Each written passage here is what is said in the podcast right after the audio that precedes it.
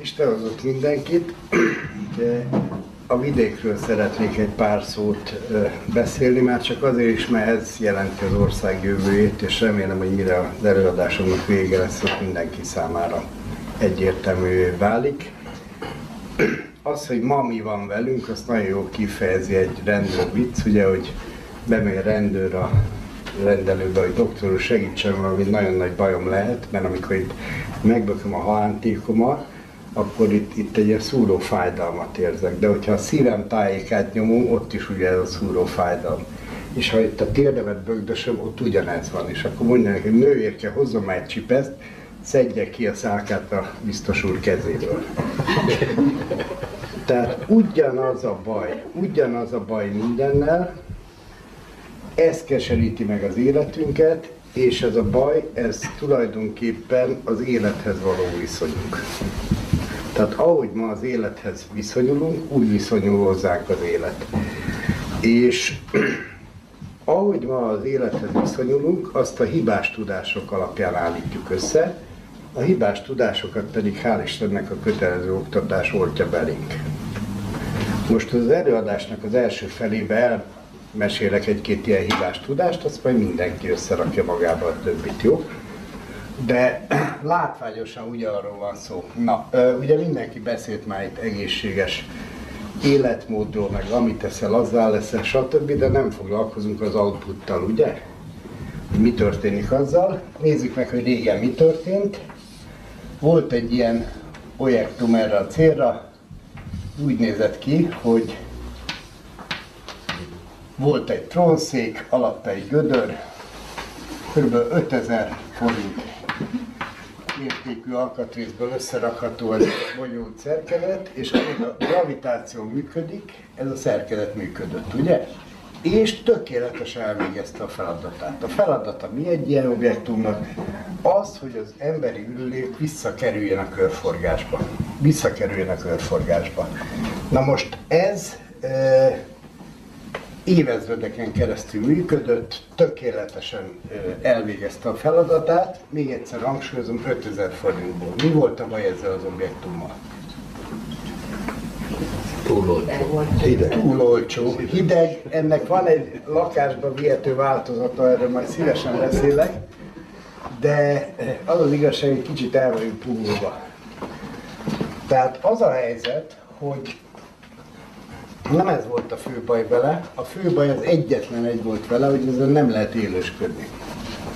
Tehát tulajdonképpen itt a deszkát gyakorlatilag mindenki, vagy szinte mindenki meg tudta magának csinálni, és semmi más nem kellett hozzá. Tehát nem kellettek hozzá szivattyúk, bugattyúk, húzattyúk, zenélő, WC izé, ülőke, meg egyebek, meg nem kellett utána adózni, fizetni. Tehát gondoljuk el, hogy ma mit csinálunk, Ma van egy sokkal bonyolultabb berendezés, ugye water cleaning a beceneve, és ha belegondolunk, egy ilyen objektummal felszerelt fürdőszobának mondjuk olyan 500 ezer forint alsó hangon az előállítása, de nem ez a nagy baj, hanem az, hogy az üzemeléséhez egyfolytában pénz szükséges, ugyanis ez nem megoldja ezt a problémát, hanem valaki másnak oda nyomja az orra alá.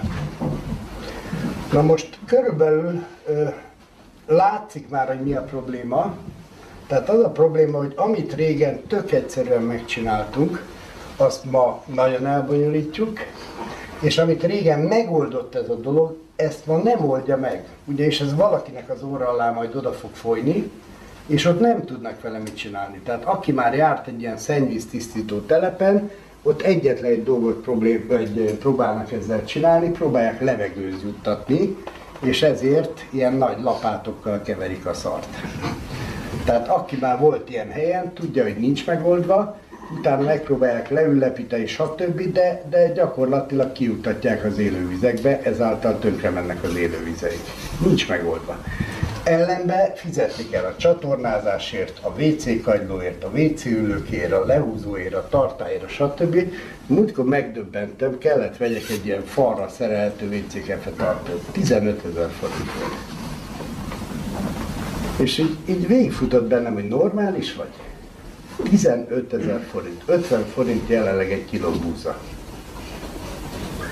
Szóval körülbelül ez a problémának a látszó része, de ez csak a jéghegy csúcsa, a probléma sokkal komolyabb ennél. Ugyanis képzeljük el a következőt. Nagyon sokáig gyűjtöttem a Kárpát-mencébe, jelenleg is gyűjtök népi gyógyászatot, és a népi gyógyászatban, amikor az ember megkérdi ezeket az öreg, füles embereket, hát van, mint van, stb., mindegyik elmondja, hogy tulajdonképpen neki könnyű dolga van, mert mielőtt bemenne egy faluba, már tudja, hogy mi a faluba a betegség.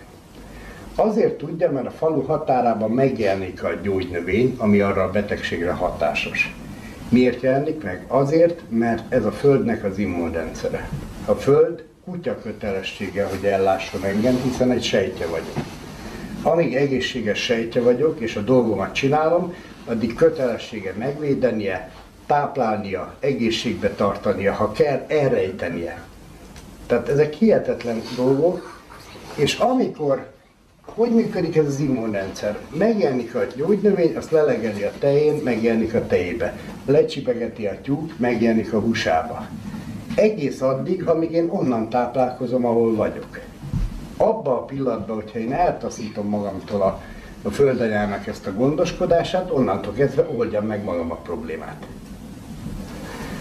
És ez itt a nagy baj, hogy a földanya az honnan tudja, hogy mi bajom van. Honnan tudja, hogy mi a betegségem.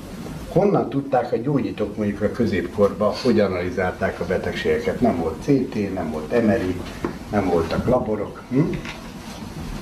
Pontosan onnan, hogy oda székelek és oda vizelek a földemre. És ebből a föld már tudja, hogy mi a bajom, és helyre is állítja az egészségemet. Na most, ha ezt kikapcsolom, akkor jelenik meg tömegesen a betegség egy faluba. És majd nézzenek utána, amit mondok, biztos, hogy itt a környéken körülbelül lehet tudni, mit mikor csatornáztak, meg mikor szoktak be az emberek a budiról a hogy a, a budiról mikor szoktak be a benti WC-re, és ezzel el is indultak a betegségek. Tipikus hibás tudás, azt mondják, hogy ez egészségtelen, ez ilyen, olyan, olyan, hadd mondjam el, ennek az ellenkezője igaz.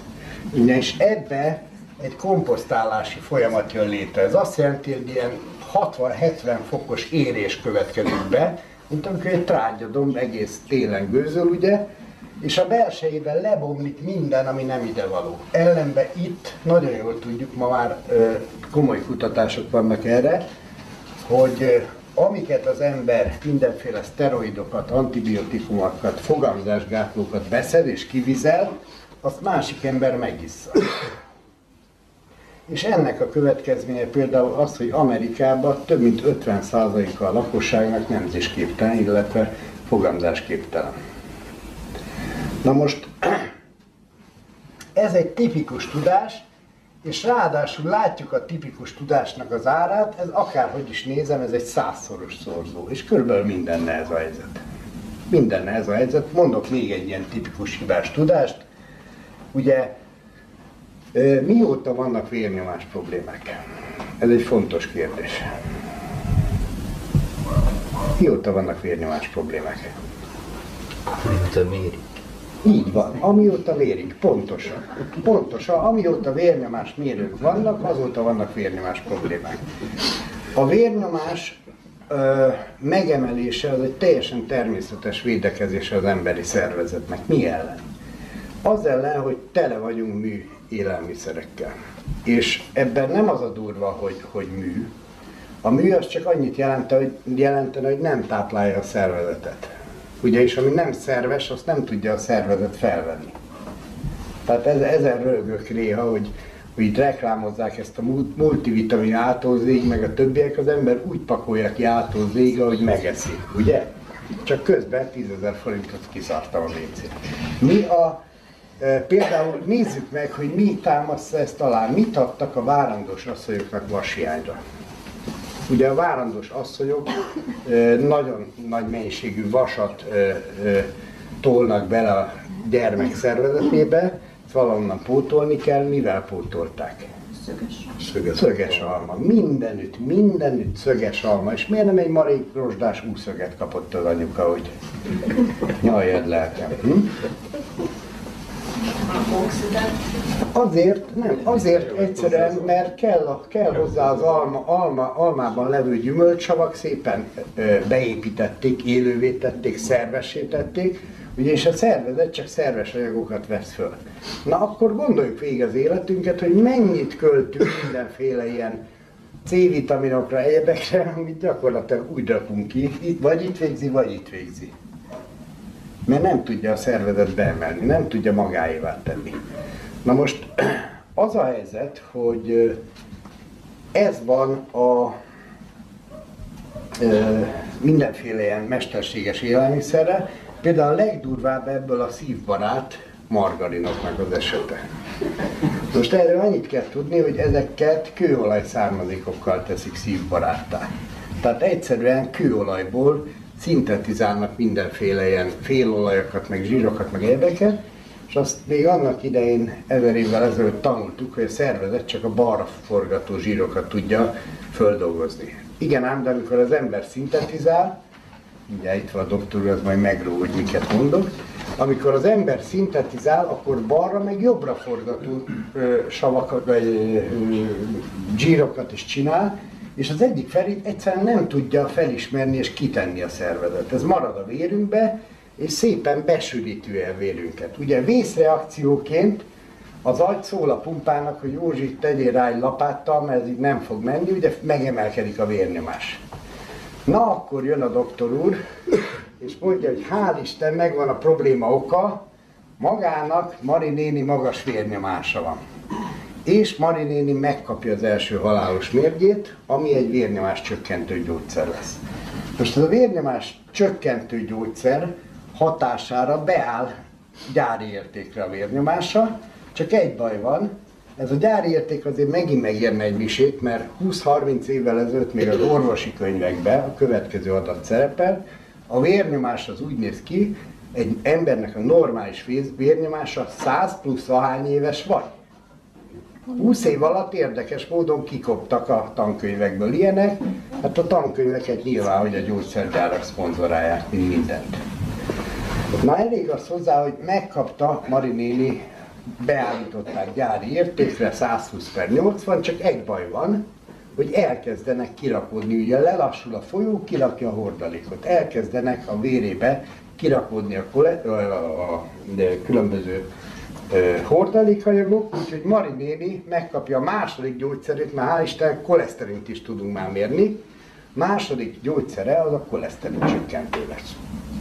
Ami viszont egy nagyon erős higító anyag, ugye? Tehát Mari néni megkapja a harmadik halálos gyógyszerét, ami egy vizelethajtó lesz. Egy vízhajtó lesz, pardon. És így szépen, amíg Mari néni végre eljuthat a makkosba, addig lehúznak róla 5-6 bőrt, és ami normális esetben egy pillanat alatt a szervezet visszaállította volna, egyre inkább elpiszkáljuk a szervezetet. És ez mindennel így van. Ez a borzalmas. És megint mi a helyzet? Egyébként mi lenne a megoldás, ha már itt tartunk? Tehát ez mondjuk mennyibe kerülhet egy adag gyógyszere havonta Marinéniek? Tippeljük meg. Nincs köztünk Marinéni, aki szeregeti ezeket a dolgokat? Hm? 25 ezer forint, jó. Megyünk Olcsó Jánosok, 25 ezer forint. Körülbelül ennyit költ egyébként az élelmiszerre Marinéni, ezt vegyük figyelembe. Tehát 25 ezer forintot költ a mérgére. Mi lenne a megoldás? Nagyon egyszerű az egész népi gyógyászat a józan paraszti észre épít. Ezért életveszélyes a mai korban. Tehát mi történik egy kávéfőzővel, hogyha eldugul? Erekkel nagyjából ugye ez a játék játszódik le. Mi történik vele? Mit csinálunk? Mosszuk. Kiecetezzük. Na most ugyanez a megoldás. Mi a baj? az ecetnek az ára mondjuk legyen ökobio embiro, jó? Mondjuk 250 forintba kerül egy liter.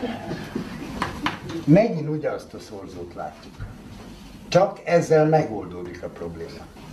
Tehát akinek magas vérnyomása van, az tegye meg a következőt, vesz egy kancsót, belerak egy kis almaecetet, belerak egy kis mézet, hogy ne bántsa a gyomrát, és szépen, mint egy limonádét, issza, issza, issza. Napi két-három liter, mármint, hogy nem töménybe, hanem higítva, és, és egy pillanat alatt rendben jön. Ez van, ugye, az ecetsav az a legegyszerűbb zsírsav, tehát a zsírlerakódásokat ezzel lehet kioldani. Mivel oldjuk ki az ásványi kirakódásokat? Egyébként vigyázni kell, mert az ecetnek is van mellékhatása. Mi a mellékhatása? A reumát megszünteti. Ugyanis a reuma az az, hogy ilyen kis kristályok az izületekbe, és ezt is, meg, ezt is ki fogja oldani. Mészkristályokat is feloldja, tehát vigyázni kell a használatával. De hadd mondjam el, hogy még egyet kéne inni. Egyébként ez megvolt. Mi, gondoljunk már arra, hogy nehéz élelmet eszünk, azonnal mit veszünk mellé. Jó, mit tudom, hogy pacalt, vagy pörköltet, nokedlivel, mit teszünk mellé? Ez a pillanat itt körülbelül olyan, mint kérdeztem, hogy és mit viszünk a betegekhez. Próbáltam rávenni, rá, rávenni az embereket, mit, mit viszünk beteg ágyhoz? Banán. Na mondom. Tehát savanyúságot így van. Tehát automatikusan az ember, ha, ha, ha nem foglalkoznánk állandóan a hibás tudással, tehát a koleszterinmentes, meg az ilyenmentes, meg a szívbarát, meg az örök élnénk, ezt higgyük el. Annyi ideig élnénk, mint a saját buta paraszt nagyszüleink. 90 éves korba fogták, azt egyszer elaludtak. Még itt elkezdünk. Tehát nézzük meg, ez is döbbenetes, egy állatnak körülbelül így néz ki az élettartama, élet görbéje. De azt jelenti, hogy kutyát egy évesen, meg tíz évesen alig bírunk megkülönböztetni. Tehát van egy fejlődési szakasz, nekiáll stagnálni, és gyakorlatilag a végén van egy leszálló szakasz, de egy egyéves, meg egy tíz éves kutyának gyakorlatilag csak a foga alapján állapítjuk meg a korát. Most az ember az így néz ki, eléri a 18 éves kort, és elkezd zuhanni. És ez pont a hibás tudások miatt van így. És ezeket kell kirakni végre magunkból. Még egy nagyon jó oldószer van, ha már belefogtam ebbe a témába, az meg az ásványi anyagokat oldja föl. Ez mindenféle kovászolással előállított, tehát például savanyú káposzta, kovászos uborka. Nézzük meg, ösztönösen csinálták ezt, tehát az öregek állandóan savanyú káposzta levet itták. Éltek is egészségben normálisan. Tehát, vagy gondoljunk a ciberelevesekre, ugye nyáron mit tettek az emberek, amikor kaszáltak, nagy párolgás volt, rakódtak le a méreganyagok, fogták, és, és egyfolytában savanyított leveseket ettek. Ugye? Ma mit csinál a természetgyógyász? Lugosít. Vegyük észre, ez ugyanaz a műbalé, mint a maszok kontra Fidesz. Elmér rossz király, majd jön a jó király. Majd meg fogjuk látni, hogy az se jó király, mert fölötte van. Az igazság mindig fölötte van egy ilyen szembefeszülésnek. Tehát a természetgyógyász kontra hagyományos orvoslás, ez, ez, ez is egy műbalhé, mert, mert ki, ki evett már lugos káposztát? Hadd kérdezzem már meg. A lugosítás egyébként csak ennyi esze lenne ezeknek a természetgyógyászoknak, hogy minden élő rendszer az egyensúlyra törekszik. Ez a életnek a lényege. Tehát ha elkezdek sava, lugosítani, akkor mi fog történni a szervezetben? Felel egy savasítással, persze. Tehát ilyen egyszerű az élet, csak nem szabad túlbonyolítani. Na, tehát elég az hozzá, hogy, hogy mindenbe körülbelül ezt a hibás tudásokat találjuk meg. És ezek a hibás tudások, ezek, nézzük meg ezeket a szorzókat. Iszonyú, iszonyú pénzkidobások, iszonyú energiakidobások, és gyakorlatilag az ember élete, ami normális esetben a teremtéssel, ö, ö, tehát normális esetben teremtenünk kéne a teremtést kéne tanuljuk, és ehelyett ilyen biorobotokká válunk. És mondjuk a, mit tudom Suzuki-ba a szalag mellett állunk. De ugye ezt csinálja egy értelmiség is. Fogja, beírja az osztálynaplót, vakarózik kettőt, letelik, csengetnek, kimegy, bemegy, biorobot. Na most amiatt lettünk biorobotok, hogy elfogadtuk a hibás tudásokat, illetve elfogadtuk azt, hogy, hogy a szakember az mindent jobban tud. De ezt ma már annyira, hogy lassan már gyerekeinket is szakemberek csinálják. És ezt kéne azonnal megszüntetni. Ezt kéne azonnal megszüntetni, Mert ettől van az, hogy hadd mondjak el egy nagyon kedves példám, pár évvel ezelőtt volt egy antropozófus konferencia, tehát ilyen természeti népeket kutató tudósok összegyűltek, és hát arról ment a vita, hogy mennyit dolgozik egy természeti nép. Tehát mennyi idő kell egy természeti nép tagjának ahhoz, hogy előkerítse az élelmiszerét, ivóvizét, a hajlékát, ruházatát. És akkor döbbentem meg, amikor elhangzott a következő adat, Kalahári sivatag. Ez a világ leglehetetlenebb lakóhelye. Nincs víz, nincs élelem, alig van élet, stb. Kalahári sivatagban élnek a busfanok. Mit gondolunk, mennyi idő telik el nekik? Hát mi ugye ilyen 8-10 órákat dolgozunk. Ha az otthoni munkát nem számoljuk munkának. Tehát mi 8-10 órát dolgozunk. Mennyit dolgozhat egy busban? Kettő. Hát ez a durva.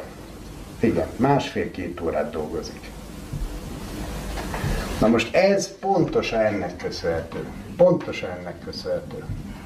És a hibás tudásoknak. És ezt, ezt végig lehetne, tehát ugye nekem már van két felnőtt gyerekem, most született egy, egy gyermekem 8 hónapos, 9, 9. És hát ugye nekiálltam úgy, mint a két előző gyereknél, babakád, ilyen izé, stb. Jó, ez belekerült X összegbe. És ebből az ég a világon semmit nem használtuk. A gyerek otthon született, tehát megúsztuk a százast, ami a Doki bácsinak ment volna. Ugye fürdőkád helyett ugye mondták, hogy á, ne fürösszük még, amíg le nem szárad a köldök, csontja, stb. Hát azonnal persze ott a kádba velem fürdött, ahogy az hivatalos. Ö, nem, nem volt, nem kellett gyerekágy, meg köztünk al, aludt, tehát teljesen természetes módon egy gyereknek a költsége nulla forint. Így, ahogy mondom, azt teszi, amit mi eszünk, nagyon távol tartjuk a bébi ételektől, nem kapta meg az oltásait, emiatt tökéletes egészséges ez a gyermek. Na most, ha nem változtatunk a hibás tudásokon, tehát például, ahogy ma szülnek a nők, ahogy ma szülnek a nők, elmesélem, hogy régen hogy szültek, és próbáljuk meg összehasonlítani a dolgokat. Először is az utolsó pillanatig hajtották az őket. Tehát nem volt ilyen, hogy büfisztetés, meg, meg tehát menjél külön, hogy mi is veszélyeztetett terhes, vagy egész nap feküdj, hát még, még, még nincs is állapot, áldott állapotban, de már veszélyeztetett terhes. Hát ez egy őrület. És az a lényeg, hogy, hogy nem. Nagyon fontos a nőnek, hogy mozogjon, táguljon, csinálja a dolgát, az utolsó pillanatig hajtották. Hát hány ilyet hallottunk, hogy ugye ott a, a föld szélén szülte meg a gyermekét kapálás közben, igaz?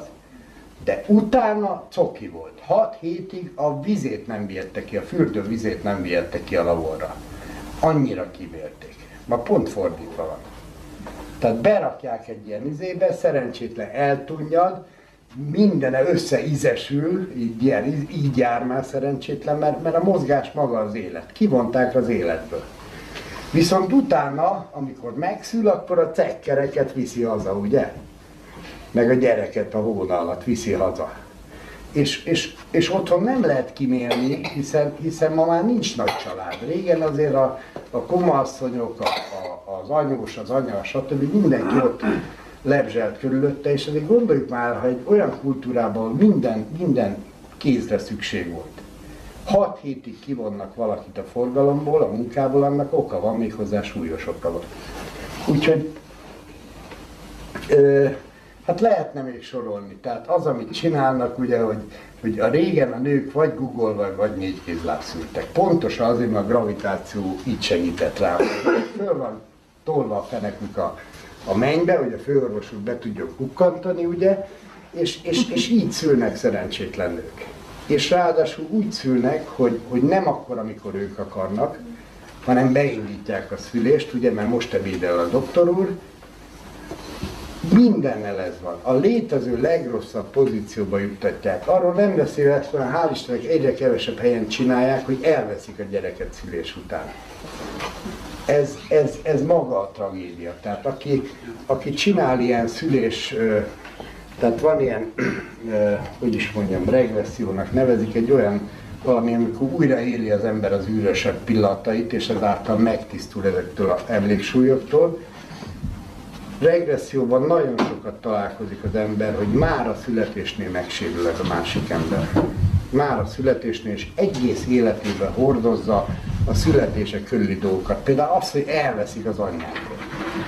És azt nem tudom mennyire ismerik, de a, ugye van az imprinting jelensége, ez a bevésődés. Tehát mit tudom én, ha az ember költ kacsa tojásokat, akkor az a kacsa kijön a tojásból, meglátja ezt a nagy barmot, te vagy az anyám, és akkor ott totyog. Tehát aki már keltetett így kacsát, azt tudja, hogy le se lehet vakarni őket, még csordába totyognak utána. Na most a, az embereknél máshogy van. Tehát az embereknél ez a bevésődés az anyába történik meg, nem a gyerekbe. És ha ilyenkor elveszik az anyától a gyereket, azt úgy éli meg az anya, hogy pszichésen összeomlik. Na most ez az a, hogy hívják ezt?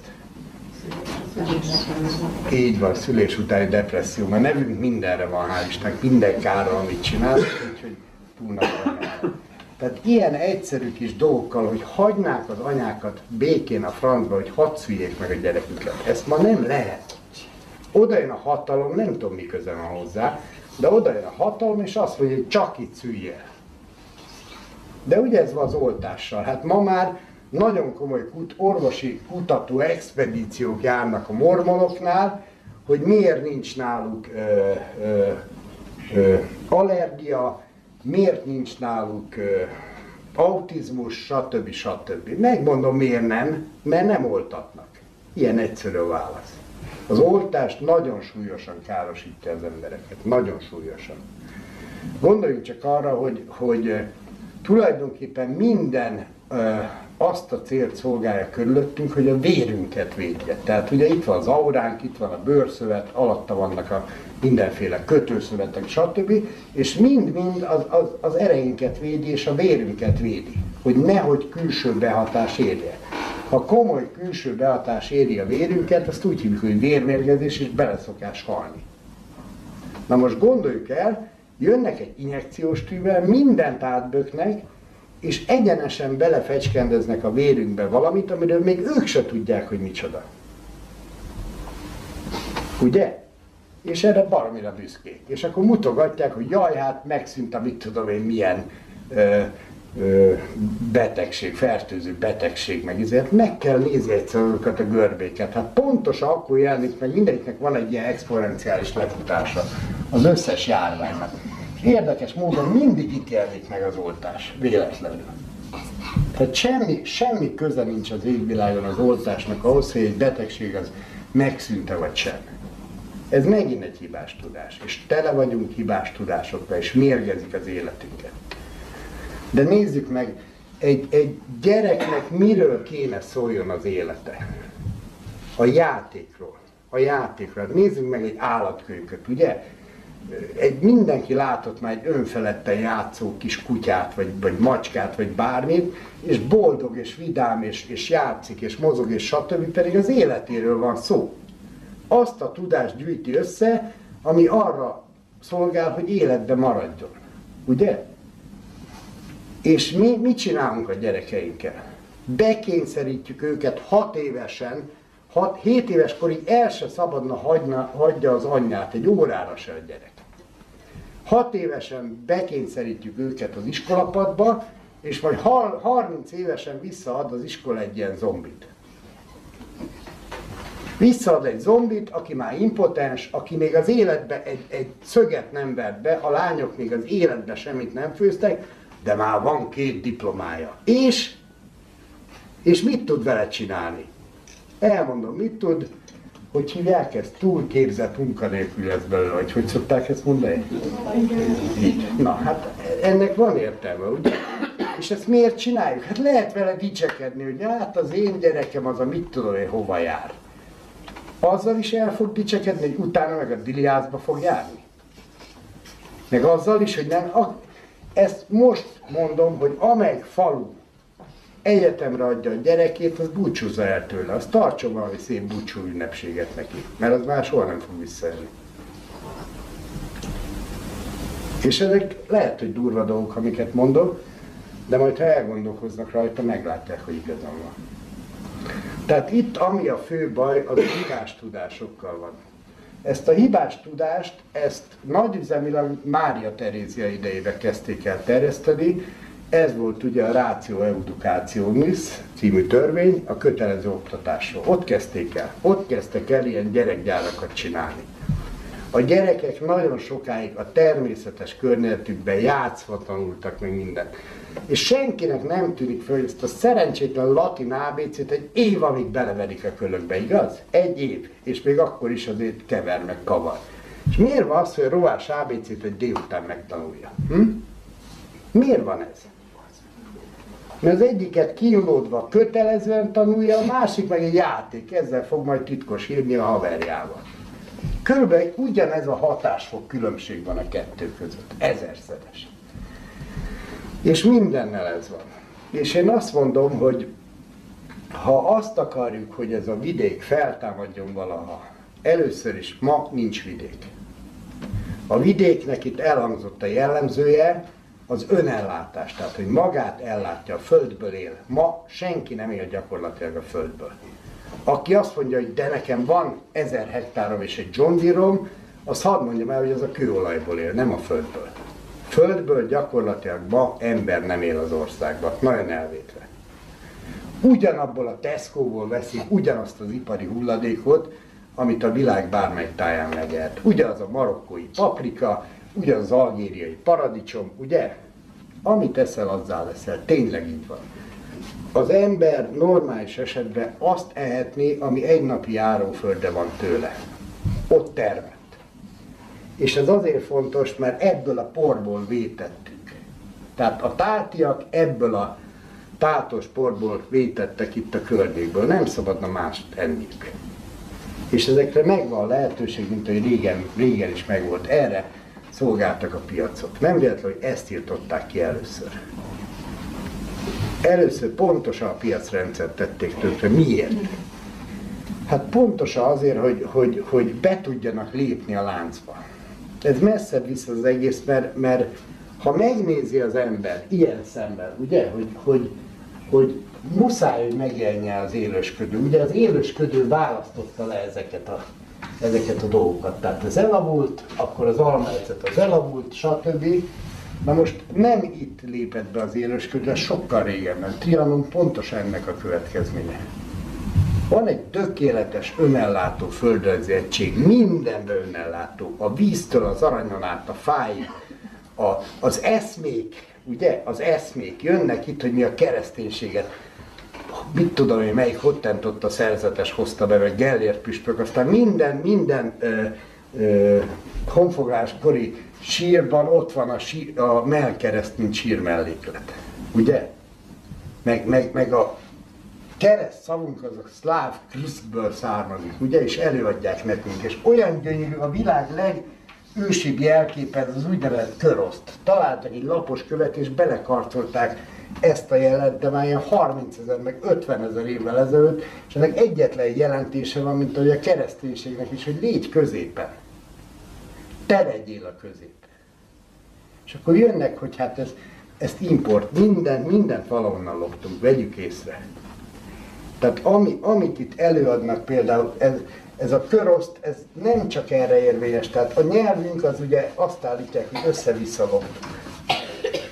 És én azért kezdtem el ezzel foglalkozni, hát ugye fizikusként érdekel, hogy hogy működik a világ, és, és arra kondicionáltak sok-sok éven keresztül, hogy vegyem észre a logikai bukfenceket egy rendszerbe.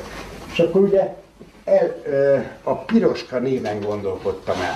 És akkor ugye ott vagy, hogy a magyar nyelv az úgy működik, hogy van egy szó gyök, egy törzs, és arról rügyezik, ragozik, bokrozódik minden, és arról tovább, stb. stb. stb. És akkor piroska, és akkor pároló, pörköl, pirkad, látszik, hogy a PR gyök az valami forrósággal kapcsolatos. Parázslik, stb. Tehát lehetne még 50 ilyen szót találni, de látszik, hogy ez a gyöke, és erről ágaztak el ezek a szavak. Tehát ez egy nagyon ősi gyök, és erről elágaztak szavak.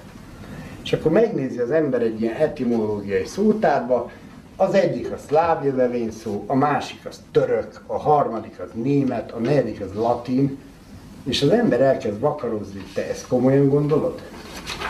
Ez nem lehet, ez egy logikai képtelenség, hogy összedobálok szavakat, vagy összelopkodok szavakat mindenféle környékbeli névtől, és véletlenül összeáll egy élő rendszeré. Ez körülbelül olyan, mint amikor elkezdek ilyen izéket, szerveket dobálni, egy tüdő, egy verseny, egy stb. és ott a sarokba összeáll belőle gipsziakap. Körülbelül annyi a, a valószínűsége. És, és ezért kezdtem a nyelvvel foglalkozni, és onnantól már el, nagyon tudatosan, és, és hihetetlen a, a magyar nyelv. Most nem akarok belemenni, mert ez önmagában megér egy misét, de, de csak az, hogy, hogy volt egy esemény, ami nálam nagyon kiverte a biztosítékot, Kossuth Rádióban ilyen félálomban hallom, hogy jó reggelt kívánok, Kossuth Rádió, mit tudom, hanyadika Jolán napja. Jolán ősi görög eredetű nevünk, jelentése jó lány. És akkor azt hittem, hogy ez már akkora akadémikus baromság, hogy nem lehet überelni, de lehetett. Fél évvel ezelőtt egy újabb esemény volt, hogy megszaggatta a nyugalmamat. Jó reggelt kívánok, Kossuth Rádió, akár hajadika, Szilárd napja. Szilárd, vagy nézzenek utána annak, amit mondok. Szilárd ősi görög eredetű nevünk, jelentése, álékony Szilárd. Nem mondom, jó van, akkor most, itt most feladtam a dolgokat. És, és sajnos mi meg mindent, mindent pontosan kötelező oktatás miatt. Ugye mit tanít a kötelező oktatás? Összelapkodtuk a nyelvünket, ezer éves a történelmünk, ezer évvel ezelőtt a besenyők rugdostak be minket a Kárpát-medencébe is, és egyszerűen nevetséges. Utána három évvel PP vertük Európát, ugye? Az a szerencsétlen berugdosott izé letette a izét, a sebesültjeit, meg a halottait elásta, és utána PP verte Európát. Szóval annyira logikátlan és annyira hülye ez az egész, hogy ez tényleg csak az akadémikusok hiszik el, mert őket ezért fizetik, és ezt egyre inkább így látom. És sajnos én nagyon sokat gondolkoztam Széchenyi. Tehát itt volt egy ember, tényleg egy hihetetlen tehetséges ember volt, és iszonyú károkat csinált a magyarságnak. Úgyhogy nem véletlenül dicsőítjük őt, nézzük meg, miket csinált. Először is szabályozta a folyókat. Ennek a folyószabályozásnak a következménye az, ami ma van a Kárpát-mence belsejében, hogy gyakorlatilag félsivatag. De ennek a következménye az, hogy az árvizek ellen nem győzünk gátakat magasítani. Megcsinálta a föld alapú hitelt, ezzel gyakorlatilag elnyomorította a parasztságot. A Dunát volt egy nagyon fontos védelme a Kárpát-mencének, ez a vaskapu. És ez egy, ez egy most nem akarok belemenni a vízügyi dolgokba, de ez úgy kötötte össze a Dunát, vagyis a tengert a Kárpát-mencével, hogy volt egy szűkület, volt egy szűrő, de mégis átjárható volt. Tehát például vizákról biztos hallottunk már, ezek ilyen bazi nagy halak voltak, és ugye följártak ide ívni. És ugye, ugye az ivadékok meg aztán szépen visszahúztak. Na most ezt is tönkretette. Nagyon sok mindent tönkre. Ja, és hát legszebb, megcsinálta a Magyar Tudományos Akadémiát. Egyszer érdemes elolvasni Arany János versét a Magyar Tudományos Akadémiáról, döbbetes. Nagyon látta előre már a, a dolgokat. És ugye ez az ember élete végén azért csak rájött, hogy melyik oldalt szolgálta, és, és öngyilkos lett.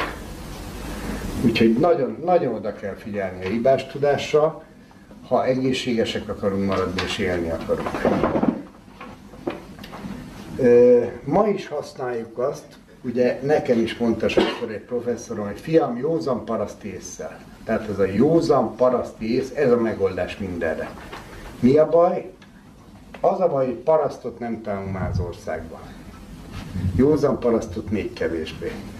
A paraszt tartotta meg ezt az országot, akármi volt, nézzük meg a történelmet. Teljesen mindegy, hogy mi történt, mindig a parasztság ö, vitte tovább az életet és a magyar paraszt az ráadásul még a parasztok közt is egy elképesztő minőség volt. Tehát az, hogy lehet, hogy meghal a gyerekem, de holnap akkor is kimegyek kapálni, mert az állatnak ö, enni kell adni, Tehát ez, ez azért egy döbbenetes tartás, egy döbbenetes emberi tartás, és, és valahol azt is mutatja, hogy, hogy mi lenne a dolgunk. Na most, hogy hűíthettek el így minket? Ez egy nagyon egyszerű képlet. Bejött a rendszerbe a vírus. A vírus, az nem tudom mennyire közismert, de az nem önálló élőlény, ez egy hibás információ, magyarul egy hibás tudás. Semmi más dolgot nem csinál, mint hogy arra készteti a gazda állatot, hogy ne saját magát szaporítsa, a saját sejtjeit, hanem a hibás információt. Tehát a vírus a szaporodásra a gazda állatot használja. Azt mondja, hogy te most ne a saját DNS-edet gyártsad, hanem gyártsd az enyémet. És így szaporodik. És ez azért döbbenetes, mert a mai világban ez van. Maga a hibás tudás szaporítja a hibás tudást. És ezt nézzük meg paraszti oldalról, jó? Működik egy nagyon, nagyon jól működő paraszti kultúra, tele van az ország tanyákkal, önellátó tanyákkal. Ez azt jelenti, hogy a háború előtt például, ami már egy nagyon-nagyon tönkrevert és tönkrement rendszer volt, de azért még az ország egyötöde tanyán élt, a Dunatisza közén egyharmada tanyán élt, minden harmadik ember. És ilyen emberek kerültek ki a tanyáról, mint Szent Györgyi Albert. Tanyasi iskolába járt, és élete végéig büszke volt. Na most, mi a baj ezzel a rendszerrel? Megint ugyanez a baj, amit már letöröltem, hogy gyakorlatilag egy liter petróleum meg egy kiló só kell egy tajának hetente, a többit előállítja magának. És ezzel megint mi a baj? Nem lehet rajta élősködni. Na most először kitaláltak egy olyat, hogy akkor kezdjék el a tanyák ellátni a városokat. Na most itt már ugyanezek a cserearányok voltak, mint ma. Ugye, hogy, hogy hány zsák ö, ö, búzát kellett, vagy lisztet kellett adni egy csizmáért. De azért gondolkozunk el rajta, hogy ez a folyamat ma már odáig jutott, hogy ugye 50 forintba kerül egy kiló búza. 50 millióba kerül egy traktor. Csak így a, a hangsúlyok kedvéért. Na most, hogy jött létre, és ugye a városi kultúra elkezdte önmagát termelni. Elkezdtek a fiatalok a városba igyekezni. Na most, hogy nézett ki ez? Ez úgy nézett ki, hogy a szülők eladták a egy holdat, öt holdat, hagyd tanuljon a gyerek, viszi vagy valamire, stb. Mi lett a következménye? Az a gyerek soha nem ment vissza már a faluba, és lenézte a szüleit. És így jött létre a város, ezekből az emberekből.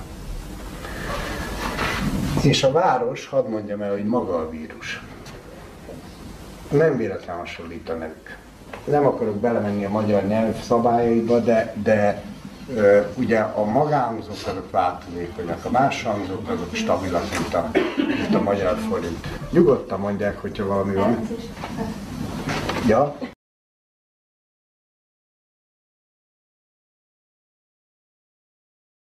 Tehát hogy jön, hogy létre a város? Gondolkodjunk, tehát ö, egy természetben élő ember az minden egyes természetben élő embernek a fő szertartása a palosságnak is ez volt, hogy reggel fölkelek, és akár etetés közben, akár megyek ki a földemre, de belenézek a felkelő napba. Ez egy nagyon fontos szertartás. A felkelő nap az nem egyszerűen egy, egy izzó gázgyök. A felkelő nap az a teremtőnek a, a helyi képviselője.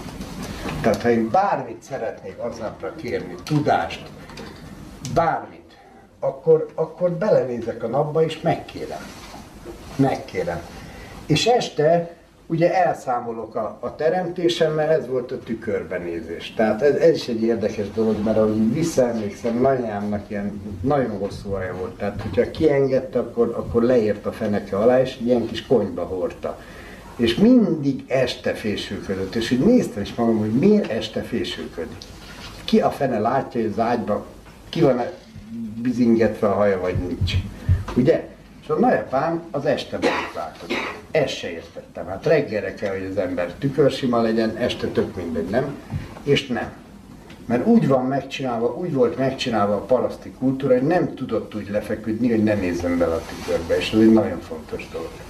Tehát ott ö, szembesült magával, hogy most leköpjelek, ne köpjelek le, jól csináltam, nem jól, holnap bocsánatot kell kérek, nem. Tehát ez a két végpont volt, ami meghatározta az ember életét. És akkor elindult a város. A város az úgy jött létre, hogy először falat húzott maga köré. Na most itt már egy nagyon durva dolog van az egészben.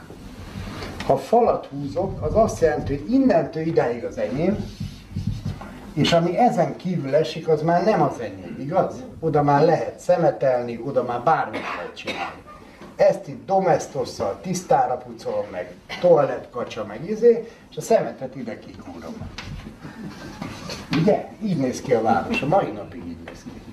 És van egy még durvább dolog, hogy innentől kezdve, innentől ideig az enyém, akkor minden, ami ezen kívül esik, nem az enyém. Tehát elvesztem a világ nagy részét. És van még egy durvább dolog, hogy a falak miatt már nem látom, hogy mi történik a teremtésben. Elvesztem a mintát. A teremtés az pont azért van előttünk, hogy, hogy legyen egy minta. Legyen egy minta, lássam, hogy a nagy testvér az hogy teremt, aztán próbálják én is úgy drótozni. Na most, ha ezt kikapcsolom, ott nagyon-nagyon nagy baj van, mert ott jelenik meg a szakember. És a szakember az szegletember. És akkor jön egy szakember, azt elmondja, hogy milyen idő van ki. Ez a meteorológus. Jön egy másik szakember, aki elmondja, hogy most nő a növényzet, vagy hullanak a levelek, ez a biológus. Jön egy harmadik szakember, aki elmondja, hogy mit üzen nekem az Isten. Ez meg a vallásipari szakember. És itt kezdődnek a nagy dolgok, mert itt már össze lehet úszítani az embereket. Itt már azt lehet mondani, hogy figyelj, csak az én utam működik, ez a leghatékonyabb, tuti, lehet ilyen MLM rendszert csinálni, mindent lehet csinálni, és ma ezt csinálják velünk.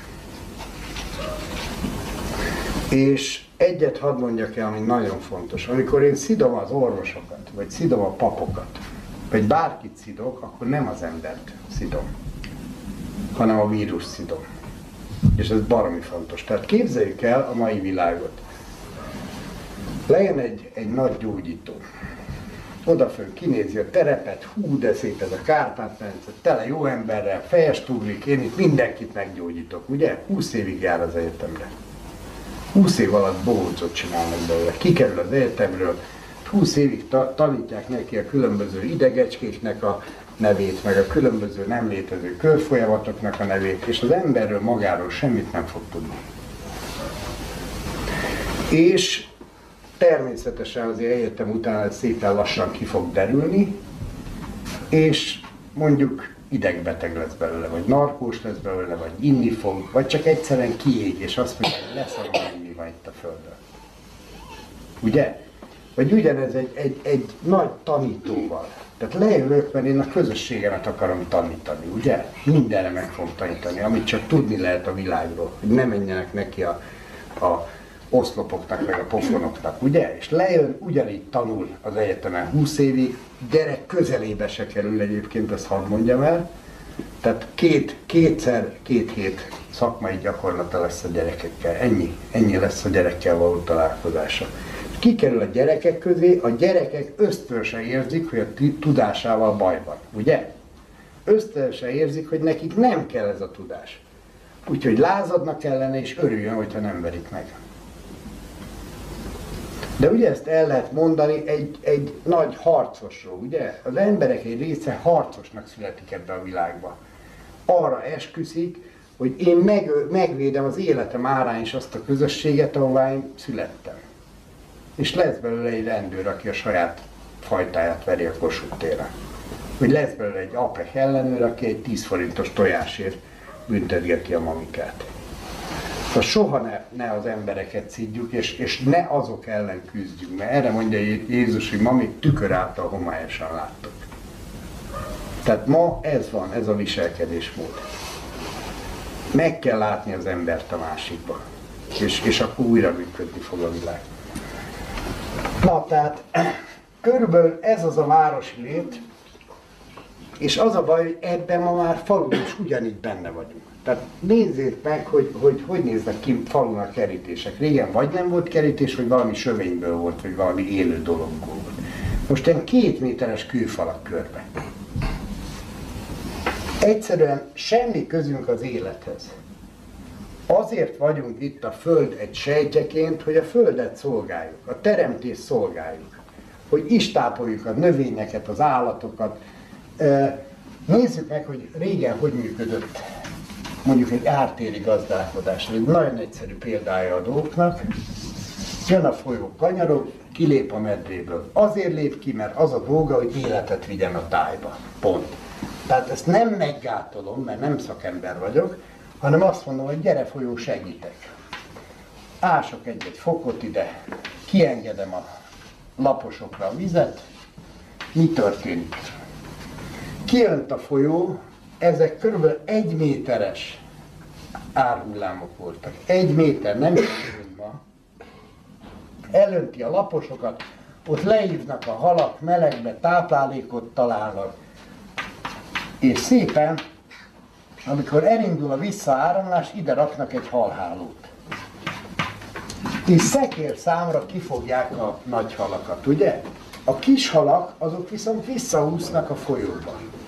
Ezért van az, ugye elmondják angol utazók, hogy a Tisza Magyarországon ez egy olyan folyó, ami két rész halból és egy rész vízből áll.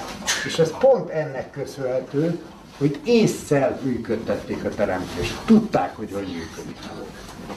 Ilyen adják. És mi volt, mi volt a poén ebbe az egész rendszerben, és most figyeljünk nagyon ide. Azzal, hogy halázták a nagy halakat, a nagy halak nem tudták megenni a kis halakat. Tehát több hal maradt a folyóban, mint hogyha nem haláztak volna. Magyarul úgy is lehet a teremtésbe élni, hogy a teremtés javuljon általunk, ne romoljon, mint ma. És ez a dolga az embernek, és ez a dolga a parasztnak, és ezt csinálta több ezer évig. És működött, és nem maradt utána sivatag. Ma az a divat, hogy azok előtt kell hajbókolni, akik sivatagot csinálnak. De az élet él és élni akar, és el fogja, el fogja törölni ezt a tudást. És ezt az emberfajtát, mert ez vírusos. És pontosan ennek látjuk a nyomait, és, és ennek látjuk a, a kezdetét, és ezt látjuk ma az időjáráson, egy csomó mindenen ezt látjuk. Tehát újra vissza kell jöjjön ez a tudás, és így kell bánni mindennel. És ezek nem olyan nagy dolgok. Tehát azért hadd mondjam el, hogy nagyjából egy ilyen 7-800 négyszögölön, ami régen egy kertnek a mérete, egy család gyakorlatilag mindent meg tud termelni, kivéve a gabonát. Most ez miért fontos? Hát megveszem a Tesco-ba 9,99-ért, ugye? Igen, ám csak egy baj van. Megveszem 9,99-ért azt a valamit, amit élelmiszerként eladnak. Már 9999 a gyógyszer, 99 ezer az orvos, és így mennek fölfele az árak. És ráadásul van egy, van egy nagyon fontos tudás, amit megint elfelejtettek az emberek, hogy minden egyes növénynek, minden egyes állatnak van egy életteste, egy éterteste. És ez pár órával a szervezet megszűnése után lebomlik. Tehát magyarul Hiába veszek én csalóka, látszólag friss gyümölcsöt, az három hete utazik egy kamionba, és már nem táplál engem. Csak az élő dolgok szolgálják az életet. Ha nem élő dolgokat eszek, akkor halott leszek. Tehát erre, erre is nagyon jó a kiskert. Most ez a kiskert, hadd mondjam el, hogy, hogy biztos egy csomó ember van, aki ilyen embertárolókban lakik valami lakótelepen, ott is legalább a minimális dolgokat meg kell csinálni. Legyen egy balkonláda, és a fűszerek, a főszerek, azokat termelje meg mindenki. Elmondom, hogy mennyire fontos a, a fűszereknek a, a szerepe. Ugye persze tanítanak a természetgyógyász könyvek, nagyon fontos tudásokat, Mária Trében könyv, német szerzetesek összegyűjtött tudása, két dekát veszel ebből, három dekát abból, 45 fokos szögbe kevered, 27 fokos, vagy 27 percig forralod, és kész a csodaszer, ugye? Na most hadd mondjam el, hogy minden egyes ember más, tehát nincs odaszer. Minden egyes embernek más a gyógyszere. Hogy nézett ki ugyanez a paraszti kultúrában? A buta parasztok hogy csinálták ezt a gyógyítást? Tehát valaki mondjuk, mit tudom, ágynak esett, vagy valaki éppen frissen szült mit adtak neki, mit vittek neki, vagy még a kórházakban is mit vittek, a banánnál előttem, azt nem mondjuk. Hm? Amit kíván. Húsleves. Húsleves, húsleves, nagyon fontos. A hús is fontos. Vegások figyelmébe, meg az ilyen méregzöldek figyelmébe ajánlom, hogy hús nélkül Magyarországon ez az éghajlaton nem lehet élni. Nem lehet élni. Azért kell azt a sok indiai szart mellé enni, mert nem lehet, nem lehet megélni hús nélkül. Egyébként a fogazatunk is úgy alakult, hogy körülbelül durvá egy ilyen egy nyolcad húsra van szükségünk. De nem is ez a poén az egészbe, hanem a, az állatok láttuk már, hogy mit, mire képesek, az állat az állapot. Asszonyi állat az azt jelenti, hogy asszonyi állapotban van. Tehát egy állapotot tudnak felmérni. Magyarul szépen levegeli a, a növe, növényeket, a növekedési tendenciákat összegzi, és egy állapotot hoz létre a húsába, vagy a tejébe, vagy a tojásába. Nagyon fontos, ezt nem lehet megkerülni. Na, tehát ő fogja majd gyógyítani az, az információval, tehát a homeopatikus szer első eleme az ugyebár az a hús. Mik vannak még benne? Mi van egy húslevesben? Járnyok asszonyok. Zöldség. Mi az, hogy zöldség? Hagyma. Hagyma, Sárgarépa. fejrépa, zeller, korábbi, kelkáposzta, paprika, Ami van minden. víz. Na, azért ezt hadd mondjam el, hogy amiket felsoroltuk, a hagymát nem sorolták, pedig a legfontos benne, a legfontosabb benne, az a legerősebb gyógynövények, amiket még napi használatban lehet használni. És ebből állnak a leveseink. Ezért van a magyarban ennyi leves. Én ezért, amikor először nyugaton munkát vállaltam, ezért jöttem vissza visítva pár hónap elteltével, mert egyszer az olaszoknál volt három leves. Ezt variálták, és én ettől kiakadtam. Tehát ez, ez annyira fontos a leves, és majd meglátják, hogy az ember öregszik, egyre fontosabb lesz a leves, mert de nem ez az acskós izé, instant valami, hanem a valódi levesek. Nagyon-nagyon nagy szerepe van az egészség helyreállításában. Na most, ha valaki csak a fűszernövényeket, a főszernövényeket, amikkel beállítjuk az egyensúlyát a levesnek, ezt megtermeli magának, már nem tud tönkrevenni az egészsége. Ha még emellé meg tudja a zöldségeket is termelni magának, az totális győzelem.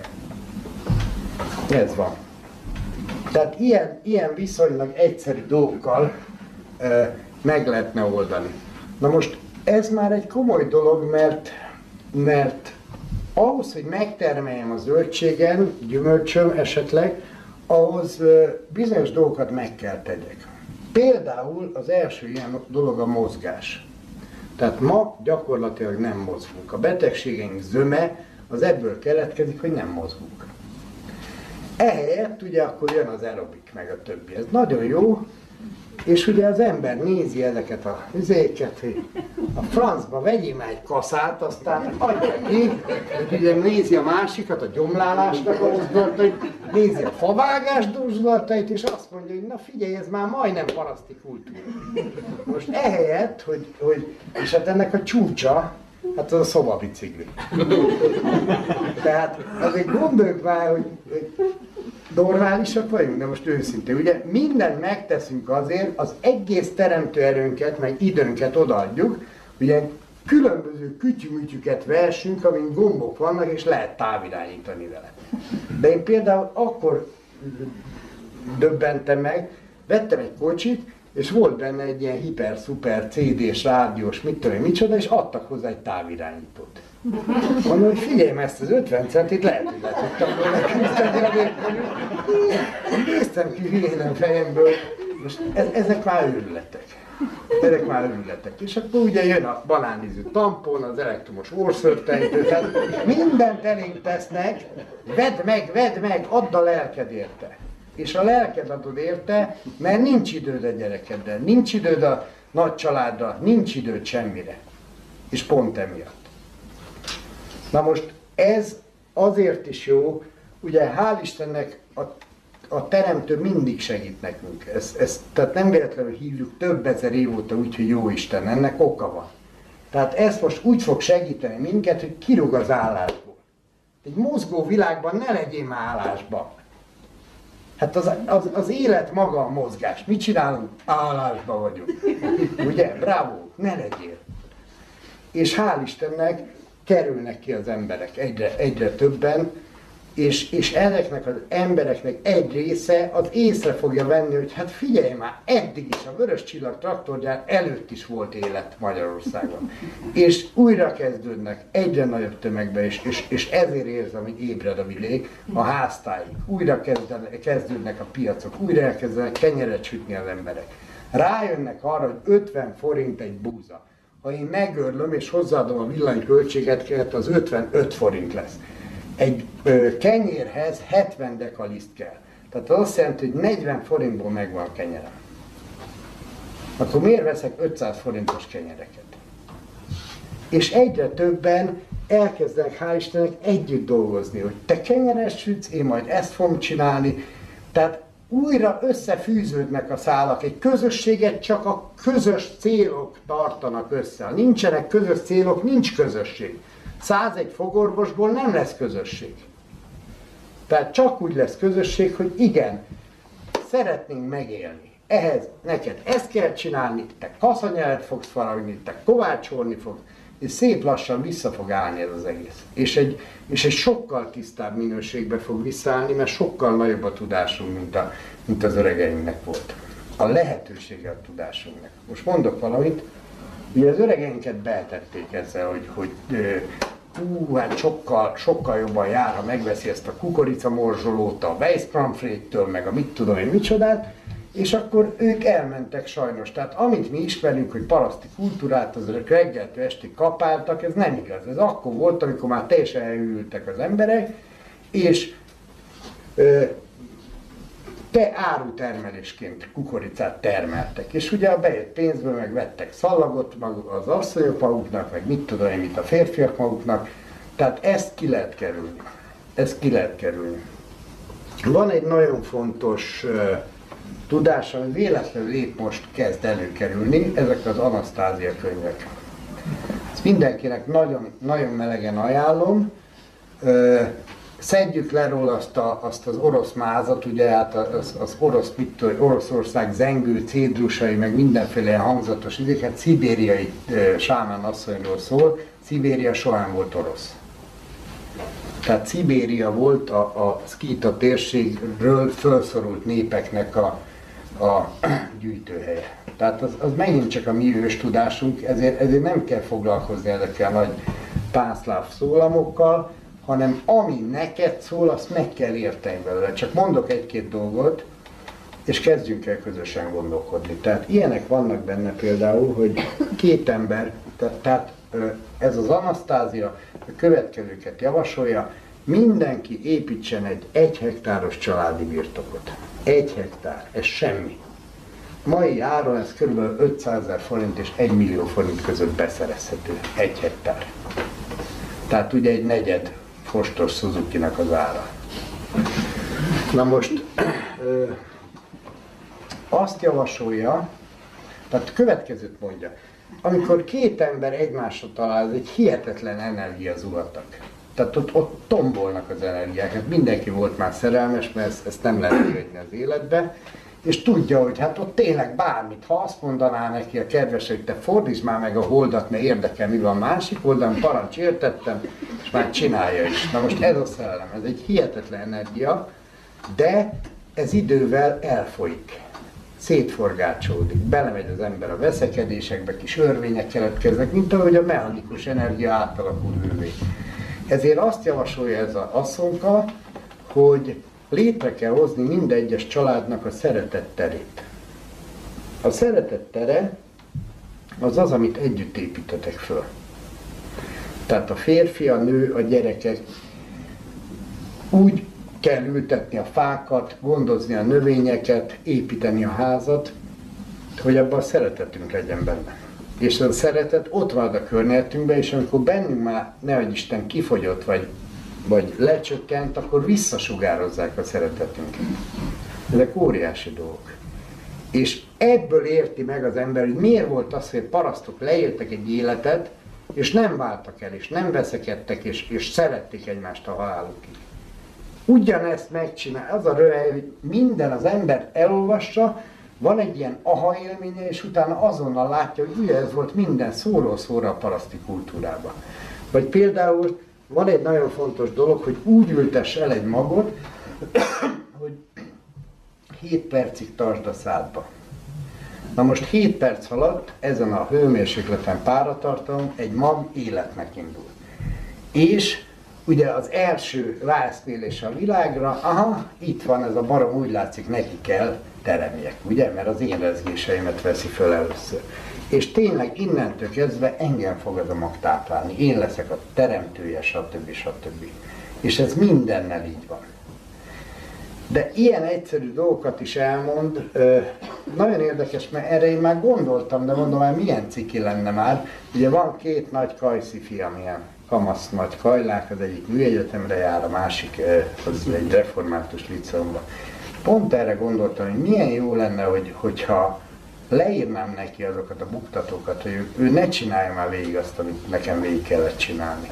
Tehát nagyon őszintén elmondani neki, hogy fiam, az egy zsákutca, abban nem állsz bele, én a helyedbe erre mennék, stb. stb. És, és leír ez az Anasztázia egy ilyet, hogy ezt hogy csinálják generációkról generációra, tehát hogy legyen egy családkönyve.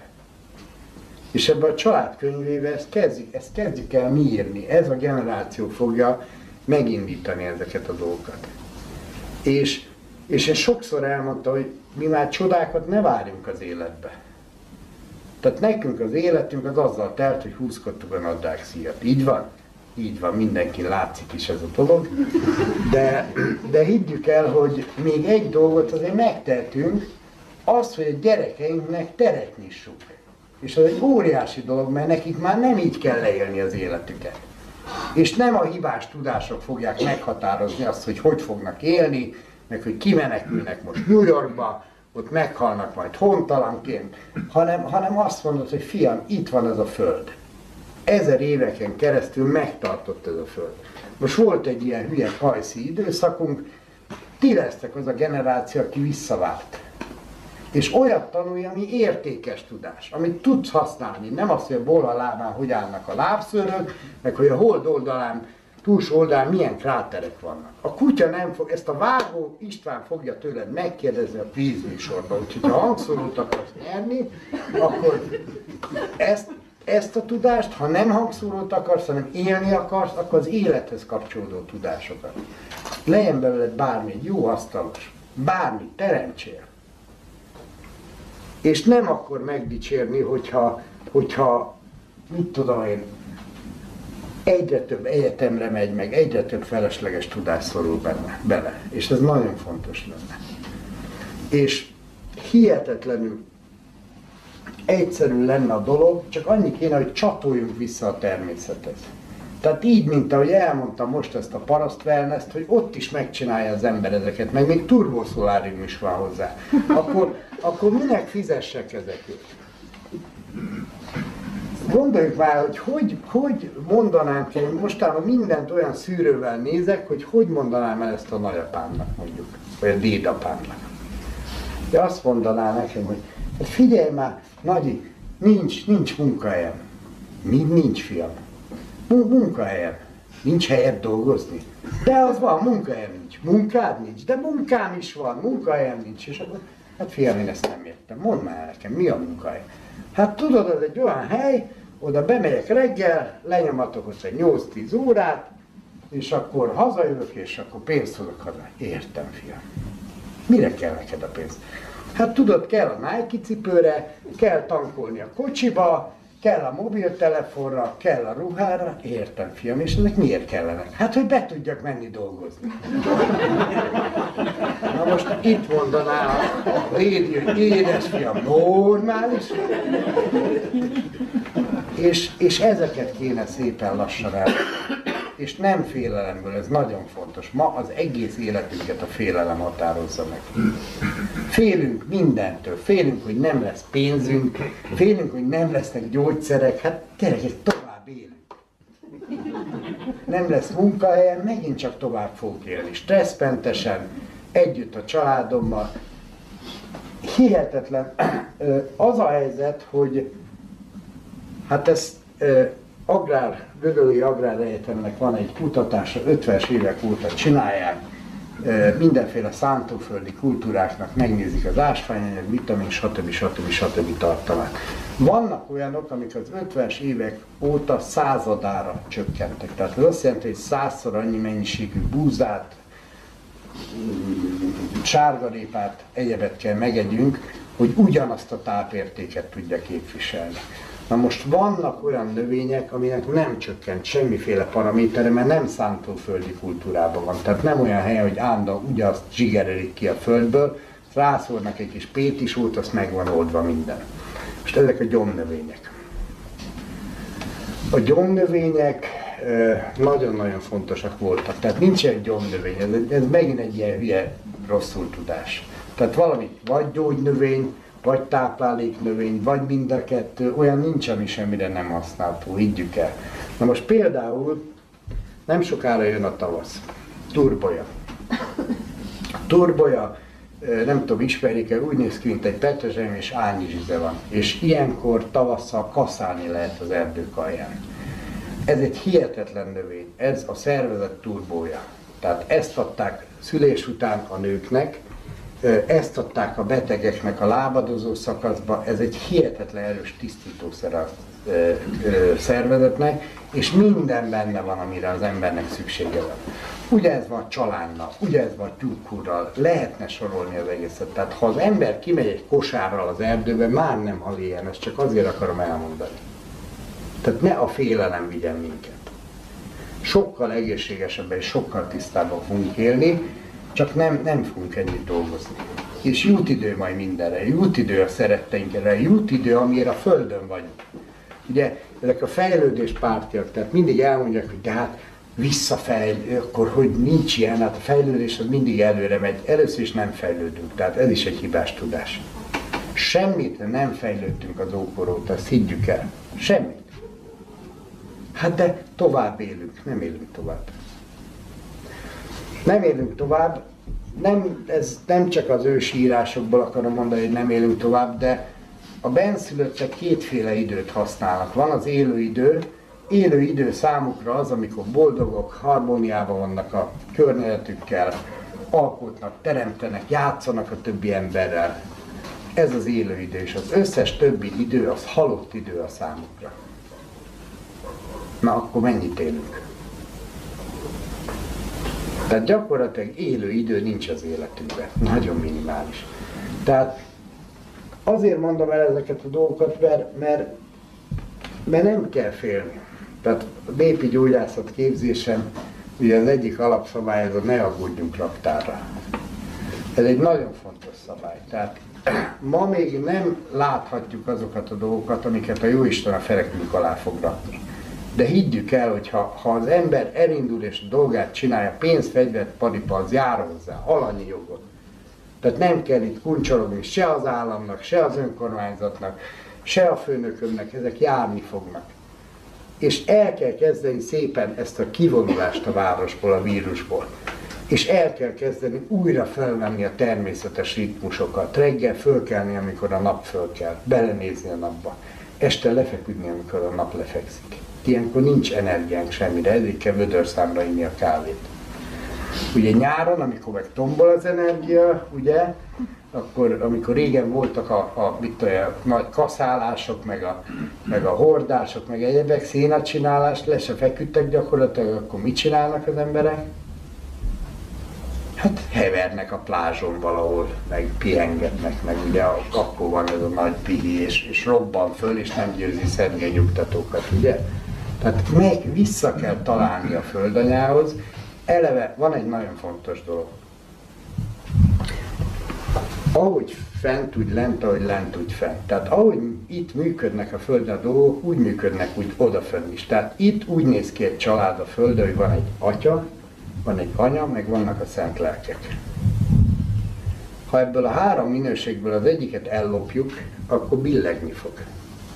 Tehát magyarul, ha a női minőséget kivonjuk ebből a rendszerből, akkor azt fogjuk kapni, hogy a nőnek a becsülete az meg fog szűnni. Tehát az lesz, mint a mai világban, hogy gyakorlatilag a nőket köpőcsészének használják. Mit lehet tudni az ősvallásunkról? Ugye mindenki dobolgat, ezt csinál, azt csinál, egy dolgot lehet biztosan tudni, hogy az ősvallásunk az a boldogasszonyít volt.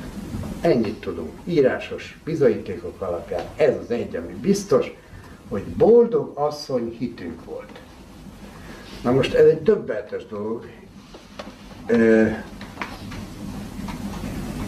A nő az nagyon közel áll a teremtéshez. Tehát ő a kapu a földi létbe, és régen, amikor a, a, meghalt az ember, akkor is a nő kísérte el. Ugye nem csak a sirató asszonyok, hanem régen a bába feladata volt. Ez ugyanaz, aki, aki életet adott neki, ugyanaz kikísérte a más világba. És a nőnek sokkal nagyobb hatalma van az élet fölött, mint a férfinek. Ha egy férfi jót akar, akkor egy dolgot kell csinálja, tegye boldoggá az asszonyát. Ennyi a boldog asszony hit. Nagy dolgok, mi? Miért tegye boldoggá? Azért, mert a nőnek hihetetlen hatalma van a teremtésben. Tehát nem tudom, hallott-e arról valaha valaki, hogy egy szülés közben egy nőt bántsanak? Hallott-e valaki ilyet? Valaha is. Nem, mert nem lehet megtenni. Tehát olyan hihetetlen védelem alatt áll a nő, ez a nőnek a legboldogabb állapota.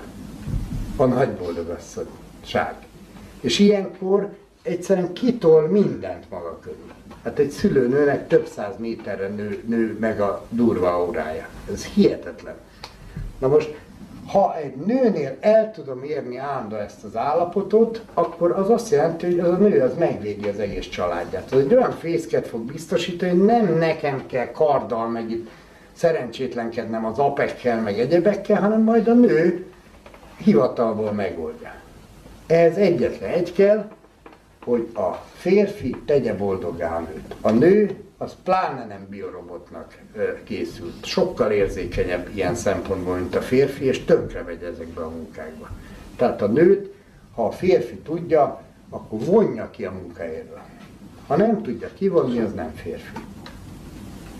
Akkor adja át a nőjét valakinek. Ezt most halálkomolyan mondom, amiket mondok. És ezt kell megteremteni, hogy jó, a férfinek egyelőre nem biztos, hogy le, le, lesz lehetősége, hogy, hogy kivonuljon vidékre, kivonuljon és gazdálkodjon, de a nőnek biztosítani kell ezt a lehetőséget. Csinálja meg a kis gyógynövényes kertjét, csinálja meg a kis ö, veteményesét, csinálja meg otthon a, a, a meleg fészket a családnak. És a férfi viszont mindent biztosítson ehhez döbbenetes volt számomra, megint ilyen nyugat, nyugaton nagyon sokat tanultam, tehát én, én, én nagyon-nagyon sokat tanultam ezzel a pár ilyen pofonba futással, hogy kimegy az ember nyugatra dolgozni, egyébként minden fiatalt ki kéne zavarni egy évre, aztán majd megtanulnák itt, hogy megbecsüljék a dolgokat. Na nekem az döbbenetes volt, hogy először ugyebár engedtem valakit előre, egy hölgyet az ajtónál. Megállt és nézett rám, hogy hülye vagyok.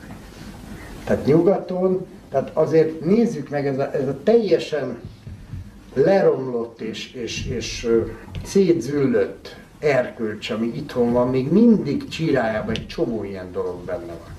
A nők tisztelete. És ezeket szépen fel kell venni, és le kell porolni. Le kell porolni. És ez majd fel fogja emelni az országot. Ez hiányzik egész Európából egyébként. Tehát nézzük meg, ez annyira tanulságos, ez annyit kell tudni, hogy minden egyes szimbólum az jellemzi, nagyon- nagyon-nagyon jellemzi azt a közösséget, aki őt választott. Tehát például a zászlók nagyon fontosak. Tehát a trikol, trikolórok, azok a testlélek szellem, ugye? Tehát így festik le azt a nemzetet, aki választott. Tehát például a magyar zászló, ha már itt tartunk, ez is gyönyörűen mindent kifejez, ugye a szellemiségnél vörös. A vörös az a tűz, az a tettek, az a, az a nem töszörgünk, az a, hát a, amilyen a magyar. Tehát először tesz valamit, aztán utána neki áll gondolkodni, legalább indokolni tudja a tetteit, de ez egy nagyon jó dolog, mert emiatt van, hogy a gyufától a hidrogénbombáig minden mi találunk föl. Tehát ez nagyon fontos ez a magyar virtus, és, és maradjunk ilyenek, addig maradunk magyarok. A másik az a léleknek a szintje, a második sáv, az fehér. Hát így kéne élnünk, tiszta lélekkel. És a harmadik, az a testiség, az a zöld. Tehát az meg az élet. Mindenáron az életet kell szolgálni. Akkor vagy magyar, az életet szolgálod. Pont. Nem az, hogy tarsolyon van, fürdőköpenyen van, rohangászok szőrkucsmába 50 fokba, hanem az, hogy az életet szolgál, mint ahogy az őseim, ugye? Hogy itt volt hány ilyen szenny ár borította el Magyarországot. Török, a tatár, az oroszok, a, a németek, a mindenki, mindenki átfogunk már rajtunk legalább egyszer, és élünk. Ezer év alatt hány, csak ezer év alatt hány ezer nemzet tűnt el Európából, és mi nem ezer évesek vagyunk. És köszönjük, itt vagyunk, és meg és csináljuk a dolgunkat. Na, tehát nézzük meg az EU zászlót, mert az nagyon-nagyon fontos. Az EU zászló látszólag semmi baj nincs vele, ugye gyönyörű szép kék, hát az a béke színe, meg Máriának a színe, Mária palástja, gyönyörű dolgok ezek. Ott van a 12 csillag, az is gyönyörű, Mária körül szokták, ugye, Mária attribútumok, hogy minden rendben van. Ugye, mint amikor megy a kólosz paraszt kapálni a földjére, ismerjük a viccet, hogy rendben van minden. Pomszolcska, pártocska, kenyecske, hagymácska, úgy látszik rendben van. Megy, megy, megint útközben. Nem, valami nem stimmel. Pomszolcska, pártocska, kenyecske, hagymácska, csak rendben van minden.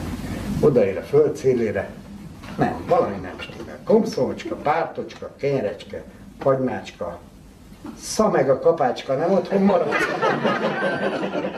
Na, tehát ez is egy, ez is egy ilyen dolog, hogy egyetlen, egyetlen egy zászlóból mi az?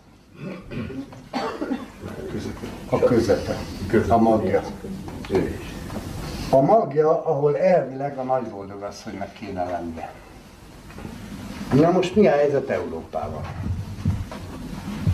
Mi van a közepén? Kellős közepén a Kárpát-medence van, nem Magyarország. Erre nagyon vigyázzunk, mert, mert ez egy nagyon szoros szimbiózis ezek közt a népek között. Tulajdonképpen egy lépcsőben mi nem tudjuk azt kisugározni, ami bennünk van, ez majd több lépcsőke, és ezért kell a, az Olá, meg a Tóth, meg stb., akik mind belőlünk váltak le egyébként. Ez gyönyörűen aki elolvassa akár a japán génkutatásokat, akár a Henkei Gyula ezelőtt már 30 évvel ezeket elmondta. 50 ezer embert nézett végig a Kárpát-medencébe. Tehát hiányzik a közepe, és tulajdonképpen az EU-val is ez a helyzet, hogy hiányzik a közepe. Itt van egy nép, belebódulva a győzikesóba, meg a banánizű tamponba, meg az elektromos orszörtejtőbe, meg az összes üveg gyöngybe, amit elénk dobnak és nem a dolgunkat csináljuk. Na most ezért van az, hogyha van döbbenetes, van egy freskó velemére. Ez a freskó ez az, hogy ugye Szent István leszáll egy gyönyörű fehér ló, leszáll a nyerekből, hogy odaadja, felajánlja a koronát Szűz Máriának.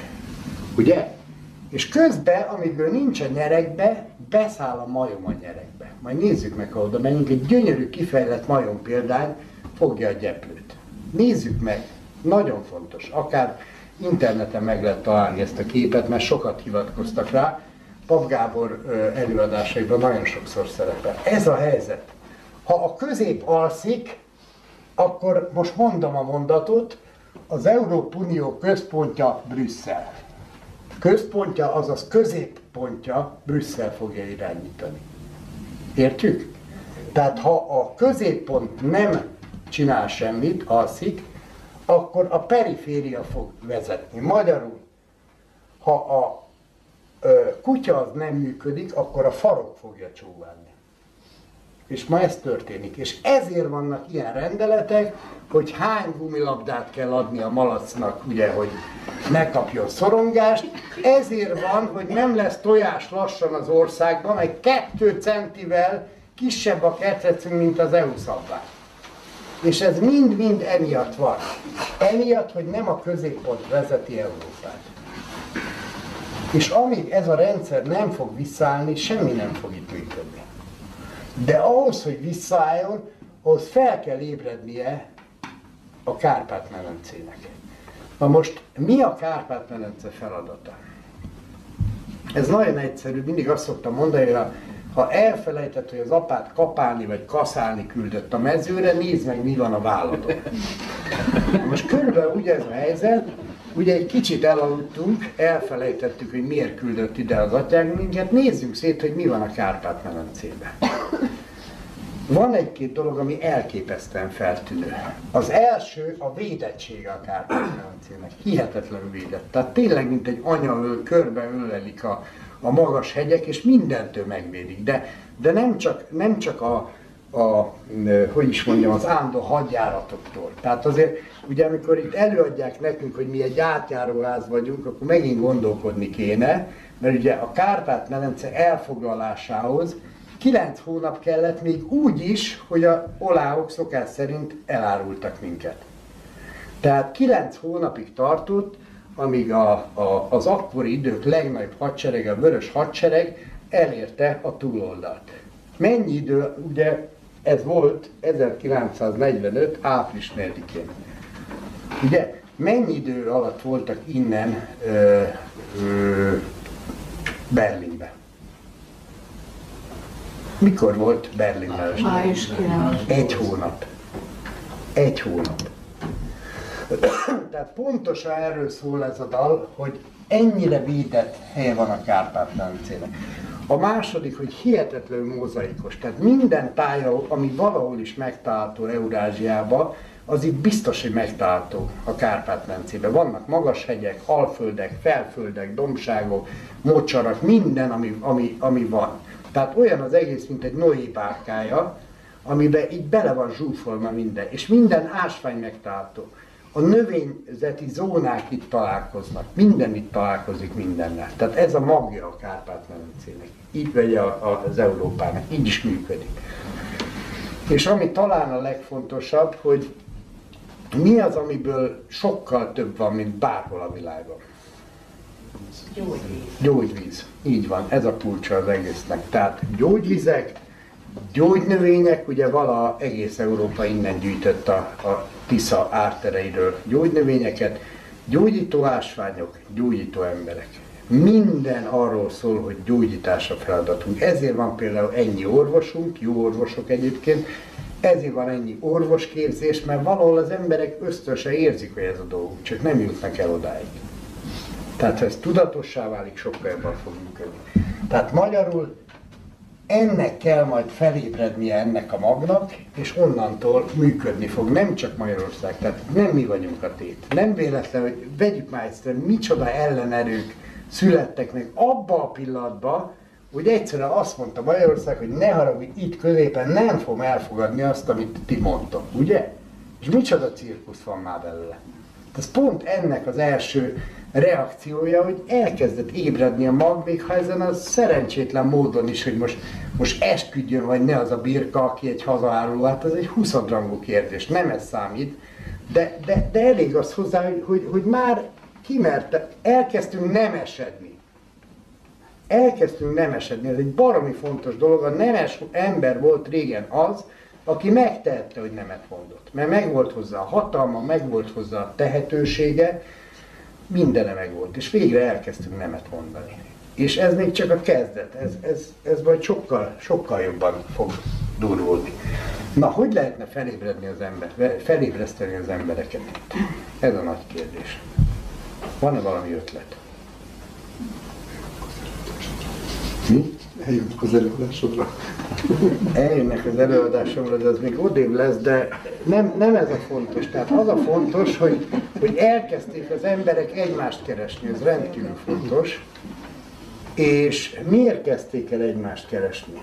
Azért, mert vegyük észre, azért nem működik az Európai Unió, mert nem a központja, nem a magja vezeti, hanem a periféria. Ez miért baj? Egyszerűen azért, mert akármi történik Európában, akármi szeli ketté Euró, vagy szel, szeli át Európát, legyen ez közlekedés, legyen ezek a, a energiavonalak, legyen ez bármi, az a középponton, a központon átmegy. Tehát a központ az mindenről tud. Brüsszelben meg csak erről a szegletről fognak tudni valamit. Az összes többiről nem tudnak, és ennek megfelelően próbálják működtetni. Tehát a központ az mindig látja az egészet. Nézzük meg, semmilyen ö, ö, hosszasan élő birodalom nem működött úgy, hogy ne középre legyen a központja. Csak középről vezérelhető valami. Ez egyszerűen rendszertechnikai kérdés. Na, akkor nézzük meg az embert. Hogy működik az ember? Van hét energia csokra, vagy energia csakrája. Ugye? Ezt keleti gyógyászat ismeri, de egyébként a magyar néphagyomány is tele van vele. Ugye itt a kipufogó, utána a nemi csakra, köldök csakra, szívcsakra, torok csakra, harmadik szem, koronacsakra. Így működik az ember energetikailag. Melyik a központja, a középpontja ennek a rendszernek? Szín. A szív? Ez a központja? Akkor miért Brüsszel vezet minket? Most komolyan kérdem. Ez a kulcsa az egész életünknek. Tulajdonképpen mehetünk haza, mert elmondtam mindent a lényeget, de ezt most komolyan mondom. Az első gondolat a jó gondolat, ugye mindenki ismeri ezt, meg tapasztalta is. Az első gondolat az mindig a szívből jön, mindig a központból jön, mindig az ösztöneinkből jön. Az ösztönök semmi más, mint hogy az életre hangolt, nagyon finom műszerek. Ha ezt kikapcsoljuk, akkor úgy megyünk, mint hogyha vak repülnénk. És így is megyünk. És akkor időnként neki megyünk egy falnak, akkor koppanunk egyet, jajgatunk, szidjuk az Isten, szidjuk a pártot, szidjuk az agyost, és tulajdonképpen annyi volt csak, hogy miután nem a központ vezet, ez semmi egyéb, mint egy bioszámítógép. De olyannyira, hogy lehet tudni a, a sebességét. Tehát egy mai ilyen szuper számítógép bármikor lekörözi az emberi egyet gyorsaságban. Nem ez a lényeg, nem az ir- irányít minket. Tehát ami irányít, az a szívünk lenne, ha engednénk irányítani. Most a bioszámítógéppel az a baj, hogy ez tényleg egy számítógép. Tehát betáplálunk bemeneti adatokat, és akkor kiköp valamit. De ha nem ismeri a bemeneti adatokat, nem tudja kiköpni a valamit. Tehát például ő nem ismeri a jövőt. A szívem ismeri a jövőt. Ugye? Szenexiperi. Szív... Jól csak a szívével lát az ember. Tényleg ez van. Na most vagy elkezdünk a szívünkre hallgatni, ennek elég súlyos ára van, azért hadd mondjam el. Ezt saját magamon is tapasztaltam. Tehát ennek, ennek súlyos ára van, és az első lépcső az mindig egy káosz lesz. De utána a káoszból nem, nem kell félni a káosztól. Káoszból mindig letisztul egy rend, mindig kialakul egy rend. És az már egy tiszta rend lesz. A magnak annak a baráti társaságnak, aminek a tagja vagyok, az a jelmondata, az az adi vers, hogy akkor születtek nagy dolgok, ha bátrak voltak, akik mertek. Ez egy nagyon fontos, nagyon-nagyon fontos dolog az életben. Ha nem merünk, akkor viszont van egy másik, ami nem vers, hogy gyáva népnek nincs hazája. Tehát lassan eljött az idő, hogy el kell dönteni.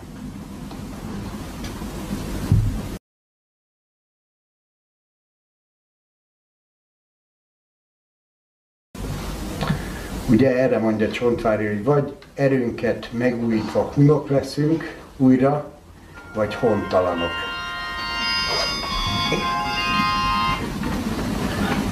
Na, tehát tulajdonképpen ennyit szerettem volna elmondani, illetve annyit, hogy megvárom az összes bejövő SMS-t. Annyit szerettem volna elmondani, hogy ebbe a, a változásban nagyon-nagyon sokat segít a, a Föld, a Földanya. Tehát az a bajunk, hogy ugye át, tehát ez a légy középen, ugye? Ez egy nagyon fontos tudás. A légy középen ez annyit jelent, hogy a lent és a fent közt légy középen. Ez azt jelenti, hogy ne szállj el. Tehát ne menj bele ebbe a e, Reiki, Suzuki, Kawasaki, nekem már az utolsó reinkarnáció, meg, meg tehát ez, ez, ez ugye, meg Jézus ezt üzeni, meg Szűz Mária, amikor a múlt héten Szűz Máriával SMS-eztem, tehát ebben nem menj bele. Tehát maradj meg a föld és az ég közt félúton. Oda teremtődtél, és nem véletlenül. Tehát az ember az egy fa. Van a koronája. A koronája az égben nyúlik. Ez a szelleme. Van a gyökere. A gyökere a földben nyúlik, és azt, azt az erdészek nagyon jól tudják, hogy pontos akkorára növekedhet a korona, amekkorára a gyökérzet növekszik. Tehát ezért dőlnek ki ma egész erdők, mert, mert csemetére ültetjük őket, elvágva a főgyökereket, és soha nem lesz már olyan nagy egy gyökérzete, mint kéne. Na, tehát ez nagyon fontos, hogy igen, maradjon meg a Földdel a kapcsolatunk. Semmilyen kapcsolatunk nincs meg a Földdel, még annyi is, hogy mezitláb járjunk. És ezeket meg kell csinálni. A másik az az, hogy ugye a jobb oldal az a férfi oldal, a bal oldal a női oldal. Itt is állják középre. Tehát ma a férfi oldal irányába ment el a világ. Már nők is, ugye a teknő kaparó jóslatba, ez egy Szeged környéki ö, ö, ember volt, aki ezt a jóslatot tette, ez nagyon bejött eddig, és ugye elmondja, hogy mikor lesz vége a világnak. És akkor nem akarom végig sorolni, de az egyik kritérium az az, hogy amikor majd a nők is nadrágot hordanak, amikor vasmadarak repülnek az égen, és amikor egy házon több kémény lesz azaz szétmennek a családok. Na, tehát ez nagyon fontos, hogy a nő az újra legyen nő, a férfi az újra legyen férfi. És csak emlékezzünk vissza, ugye Jézus mondja, hogy váljatok újra gyermekké. Nézzük már meg, hogy mit csináltunk gyerekkorunkban. Tehát a, a, a lányok, azok rajzolták ezt a gyönyörű két valamit, itt volt a hajának a sátra, itt volt a szoknyának a sátra, ugye, és itt volt, ide rajzolták a világot, a virágot, hogy, hogy az a feladatuk, hogy, hogy világot adjanak, világot adjanak, életet adjanak, világokat hozzanak létre. Ugye ez a női feladat. Férfi, a fiúcskák, mit rajzoltunk? Hát ugye rajzoltuk magunkat a lovon, huszárcsákóval, és mentünk kiszabadítani a sárkány fogságába, figyeljétek meg, a sárkány fogságába esett királylány. Ma minden királylány a sárkány fogságában, úgyhogy férfiak kaszára, kapára, föl a lóra, azt... Na, én csak azt szeretném mondani, hogy, hogy próbáljuk megtalálni azt a gyermeket, aki ezt rajzolta valaha. Mert ma is bennünk van. És ma is ő az igazi gyermek. És hát ehhez kell, ehhez kellenek bizonyos ö, tudások, bizonyos gyakorlati dolgok. Mennyi idő van bele? Menjek? Mutogatja, hogy menj, menj, tehát kazettája van. Aki, nyugodtan, aki, a, ő, akinek elég volt, az nyugodtan majd menjen el közben, nem vagyok egy sértődős típus. Ö, akkor egy pár gyakorlati tudnivalót el szeretnék mondani. Az első az a ne őj parancs. Ne őj. Ugye ezt azt hiszik, hogy ez csak a többi emberre vonatkozik, minden élőlényre vonatkozik. Tehát amikor én dolgomat végzem, akkor több milliárdnyi élőlény megy ki belőlem. És ráadásul erre is mostában jön rá a biológia, hogy eleve előkészíti a fekáliát, a szervezet a bomlásra. Tehát olyan enzimekkel együtt fogom kitolni, ami előkészítő, hogy belesimulhasson a természetbe. Nézzük meg a, a növényevőknek a, az ennivalójával semmi gond nincs. Ugye, az szétszórja a mezőn, azt meg van oldva a dolog. A vegyes táplálék vagy húsevő, az viszont elkaparja. Nézzük meg a kutyát, nézzük meg a macskát, mindegyik elkaparja a produktumát. Na most ezen az elkaparáson alapul a komposzt WC. Rendkívül egyszerű tákolmány, megint ez a baj vele, van egy horgányzott vagy zománcozott vödör, csak itt valaki mondta, hogy hideg a budi, azért mondom neki, ennek az ember csinál egy ilyen gyönyörű fa tároló berendezést, rak rá egy ilyen lukat, célzó lukat, és erre lehet rakni egy ilyen teljesen hagyományos fa WC ülőkét. És ez ben van a lakásban. De hát ez büdös. Nem büdös. Elmondom, hogy miért nem büdös. Azért nem büdös, mert hogyha ez egy elég magas nitrogén tartalú valami. Ha cellulózt rakok rá, akkor azonnal szaktalná válik, mert elindul egy bomlás. Cellulóz van a fűnyesedékben, van a száraz levélben, van a faforgácsban, van a papír, rá lehet papírokat fecnizni, stb. Az a lényeg, hogy ilyenkor, amikor belecsinálok, akkor ezeket rárakom, vagy mondjuk egy marékforgácsot. És folytatom egy hétig, egy hét után kiviszem a komposztra, a kertbe a komposztra. Na most itt megint az van, ugyanaz van, mint a falusi budival. A falusi budival az a baj, azért büdös, egyébként ö, én elég régóta járok Erdélybe, még abban az időszakban kezdtem el járni, amikor nem volt budipapír falu. És egyszerűen kukorica csutkával, meg ilyenekkel törölték a fenek. Rögsz rajta, de ugye ez az, az érdesített WC papírral, ugye ezt próbálják előállítani, amire egy kukorica csutka képes. Na mindegy, elég az hozzá, elég az hozzá, ezt rátette, rádobta ugye az ember a budira, és az ugyanúgy megkapta a nitrogén tartalmát, és nem volt büdös. Tehát csak a mai budik büdösek. Azért büdösek, mert a szén-nitrogén arányuk nem megfelelő. Tehát bármi olyat rátesz az ember, amiben cellulóz van, tehát ezért van az, hogyha forgáccsal leforgácsolja az ember a falusi budit, az se lesz büdös. Csak ezt ma már nem tudják az emberek. Na most pusztán egy ilyen egyszerű tákolmányjal meg fogom spórolni gyakorlatilag az egyharmad vízfogyasztásomat, és azon kívül egy csomó életnek helyt fogok adni. Csomó életnek helyt adok. Mi lesz még? Ennek is van mellékhatása. Mellékhatása az lesz, hogy nem lesz szennyvízem. Ugye és a fürdővíz és a mosogatóvíz az nem szennyvíz. Azt az ember kirakja pár napra napozni, tehát meg kell nézni az ember egy lavor akár egy mosogató vizes lavort vigyen ki, tegye ki a napra, és két-három nap múlva teljesen le fog tisztulni. Az alján lesz egy ilyen lebegő szürke valami, és a, többi víz az teljesen tiszta lesz. Azzal lehet akár öntözni, akár. Tehát amíg az ember nem szarik bele az ivóvizébe, nincs szennyvíz. Most gondoljuk már, hogy mit mondanánk, hogyha egy benszülött beleszarna az ivóvizébe, ugye? Hogy milyen műveletlen bunkó valami. Mi naponta megtesszük. Zokszó nélkül az egyre fogyó vízkészleteinkkel.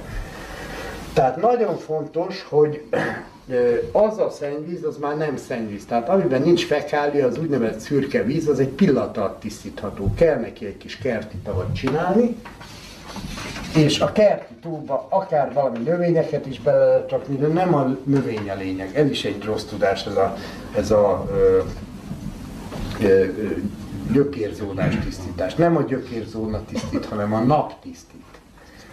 Na most mit lehet még csinálni?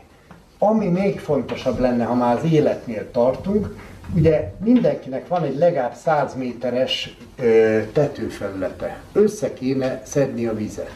Miért kell összeszedni a vizet? Azért kell összeszedni a vizet, mert amiket iszunk, azok nem vízek.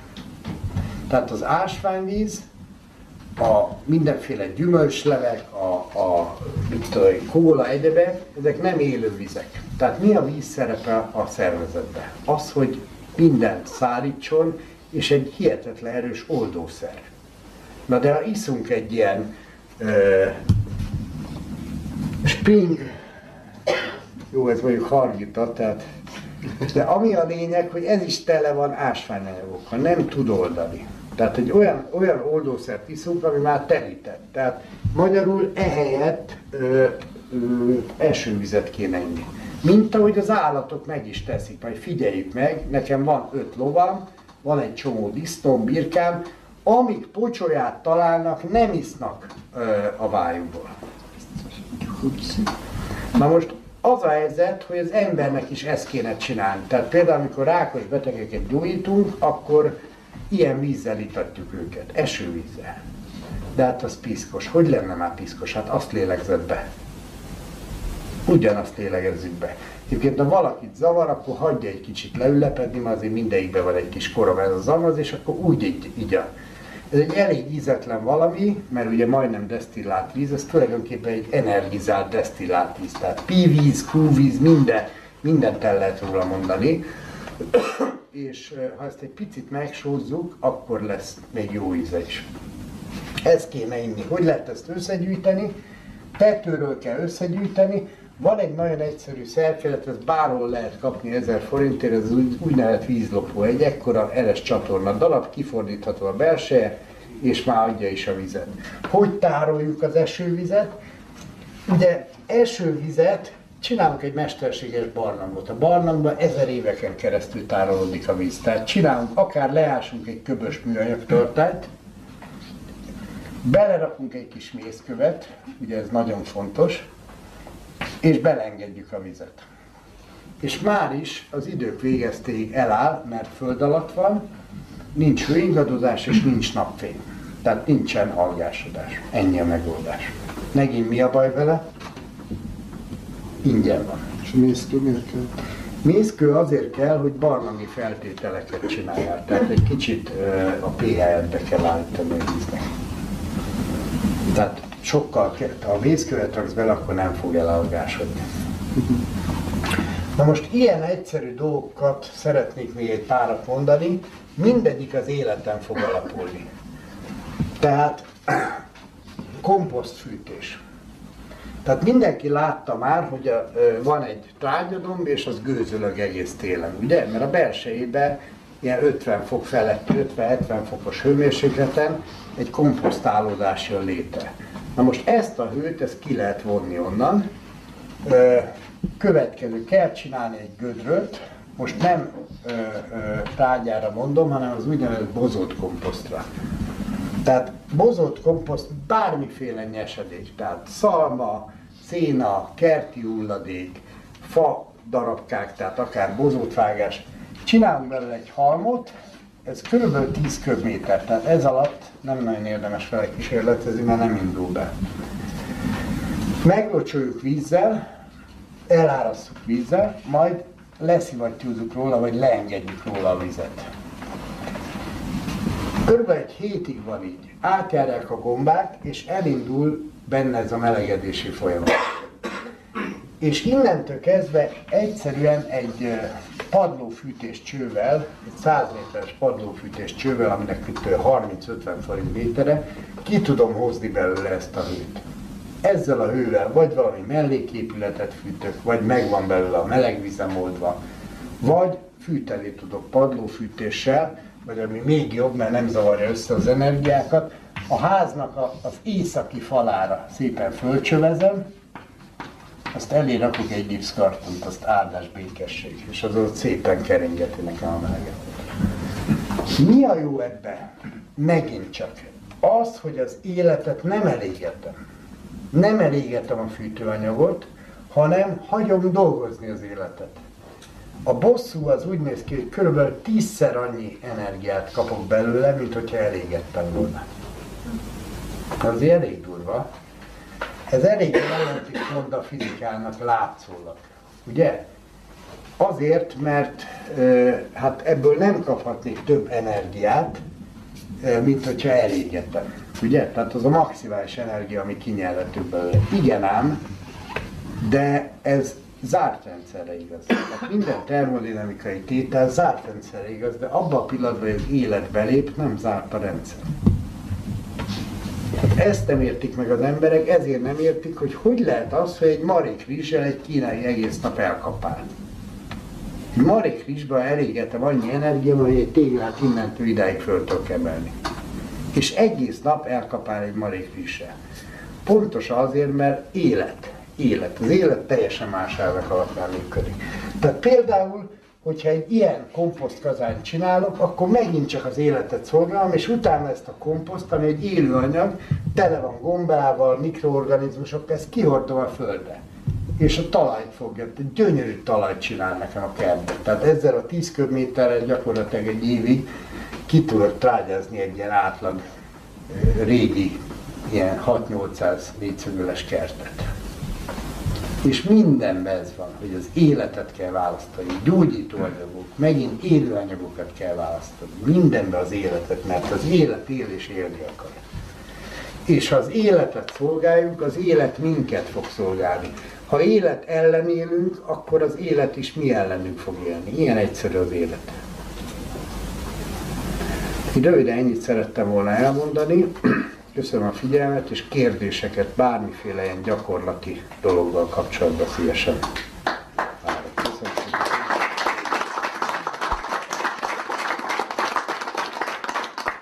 Most a bátorságteszt. Kérdések. kérdezem. Te, neked van ugye elég nagy területed, ott a, a van amelyik növényt ugye locsolni kell, mert ezért te területed is eléggé homokos. Igen. Locsolod, vagy valami más megoldást találsz? Na most itt megint egy, igen, tehát ez egy jó kérdés, jó, locsolás. Tehát ugye ma mi a baj a locsolással? Ugyanaz, mint amikor mi ö, ilyen vizeket iszunk, tehát mondjuk artézi vizeket, meg egyebeket, tehát két rendszer van a természetben, az emberben is két rendszer van.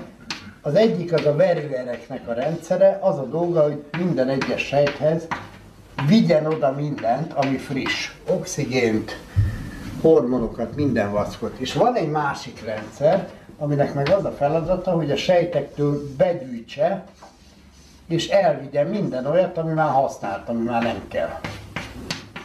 Ez pedig a vízszereknek a rendszere. Na a földi vízhálózat, a felszíni vízhálózat az vajon meg? A verőér vagy a vízér? Honnan tudjuk, hogy a vízér? Összeszedés. Hát, hogy lefele folyik, így van. Így van. Tehát ez a lényeg, hogy ez már viszi el azt, ami mérgezett. Na most, ha én ezzel fogok locsolni, már pedig az összes ókori civilizáció ezt csinálta, akkor első lépcsőbe elmérgezem a talajt, ez a szikesedés. Tehát a szikesedés, amikor a méreg a talaj felszínén kivirágzik, ki, kikristályosodik, ki, ki mert annyira elmérgezte, hogy már nem bírja talajba tartani magát. Ez megöli, mindenféle élőlényt megöl, tehát a szikeseken alig van élet. Törökország, nagyon sok, vagy, vagy az ember elmegy, mi a fenében, Mezopotámia tele van ilyenekkel. Na most ez az első lépcső, megszűnik az élet, megszűnik a növényzet, ami megkösse, és elhordja a szél. Így keletkezik a sivatag. A termőréteget elhordja a szél, és kész vége. Na most, ráadásul ugye, miután ezek feljebb vannak ezek a területek, állandóan itt van a vagy teljesen az Eufrátesz, és állandóan ilyen vízkerekeket kellett hajtani. Ezt vagy emberek hajtották, vagy állatok. De nem erre született egyik se. Na most, hogy csinálta meg ezt a buta magyar paraszt? Ki nem volt ilyen elől-hátul doktor, hogy ilyen vízgépeket építsen. Egyszer a következőt csinálta meg. Tehát a friss, odavívő valami, az ugye a csapadék, az a harmat, az a pára. Tehát ezek vannak.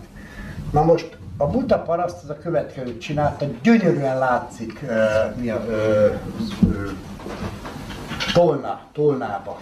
Tehát vannak nagy széles völgyek, itt vannak ma a mezőgazdasági termények, de régen nem itt, nem itt voltak. Itt hatalmas tórendszerek voltak a völgy alján.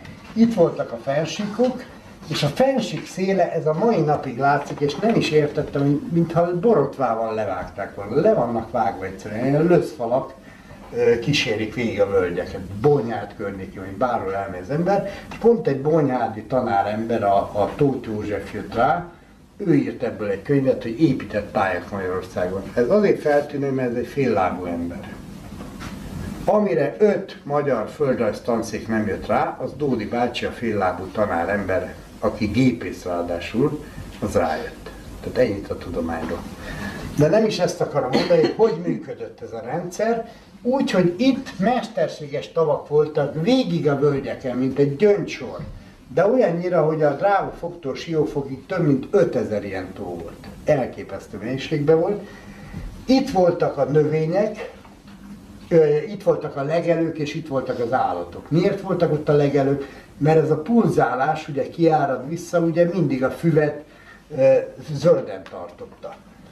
Itt voltak a szántóföldi kultúrák, a fák és a települések. Ezért van az ugye, hogy a török előtt mindig domtetőn voltak az épületek, török után mindig a völgyben, mert már akkor nem ismerték ezt a fajta működését a természetnek. Hogy működik?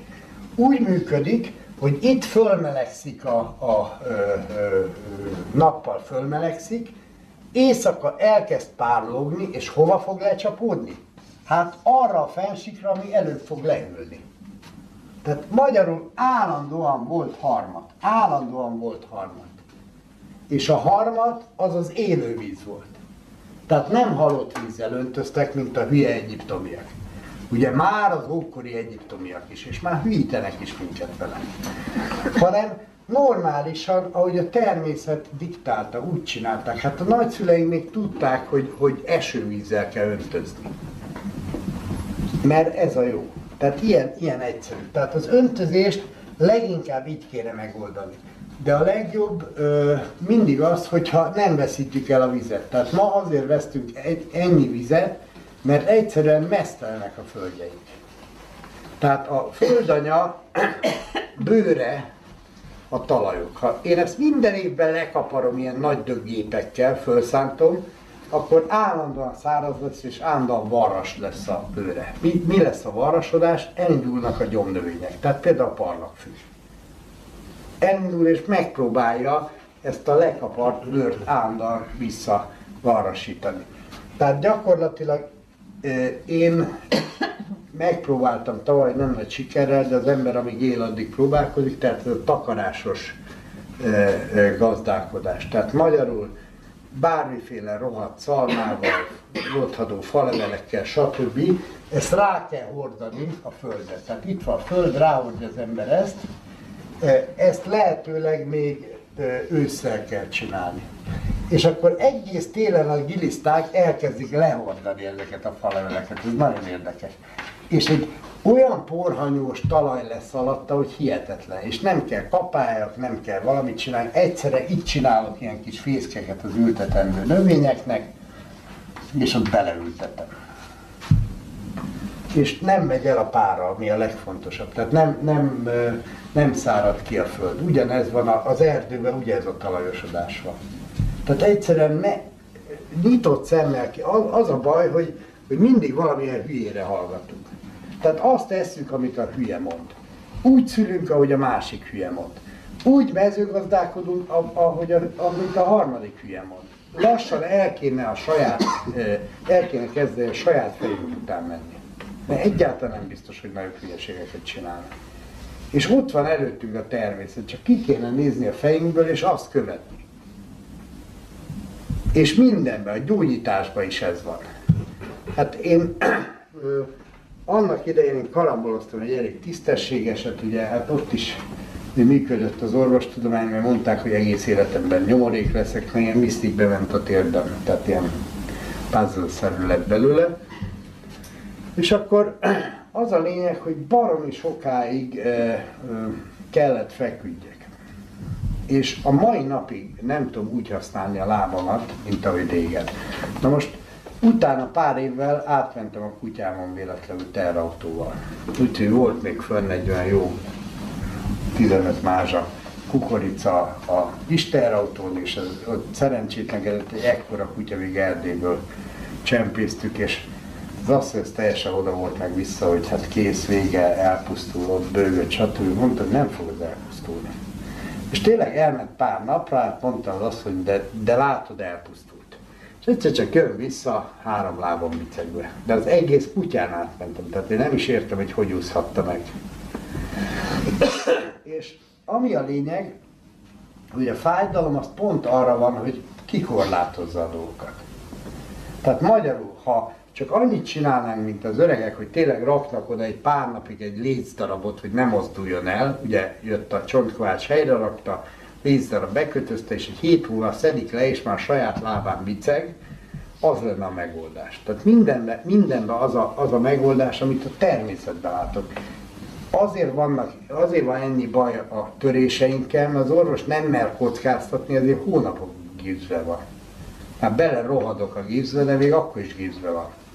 Pedig a, a csontszövet az erősebbre forra, amikor, amikor törik, mint amilyen előtte volt, mert a szervezet az úgy értékeli ki ezt a dolgot, hogy hát gyenge volt a lábam. Tehát erősebbre építem. Tehát tök egyszerű gyógyítások vannak, tök egyszerű gazdálkodási módok vannak, minden tök egyszerű, csak el kéne kezdenünk gondolkodni. Tehát nem elfogadni az előre csúcsált dolgokat semmibe, se amit a történelmünkről mondanak, se amit a nyelvünket, ne, nyelvünkről mondanak, pláne nem azt, amit a gyerekeink neveléséről mondanak, mert ez a legveszélyesebb hibás tudás. És, és az a borzalmas, hogy ez a hibás tudás, az egész életünk arról szól, hogy bekerülünk, ugye most három éves kortól lesz kötelező oktatás. Eddig csak hat éves kortól hűítettek minket, három éves kortól. Ezért mondom, hogy nincs értelme ennek a Fidesz maszok vitának. Nincs értelme. És ennek lesz az a következménye, hogy még több hibás tudás kerül belénk. És ha ezt nem kezdjük el leállítani, és nem kezdünk el odafigyelni, teljesen mindegy, hogy katedráról mondja, akadémiáról mondja, tévéből mondja, figyeljen oda az ember, hogy mit mond. Tegye föl mindenki a mutatóját, most azonnal, tegye föl mindenki a mutatóját. Tegye föl mindenki a mutatóját. Három mutatóját.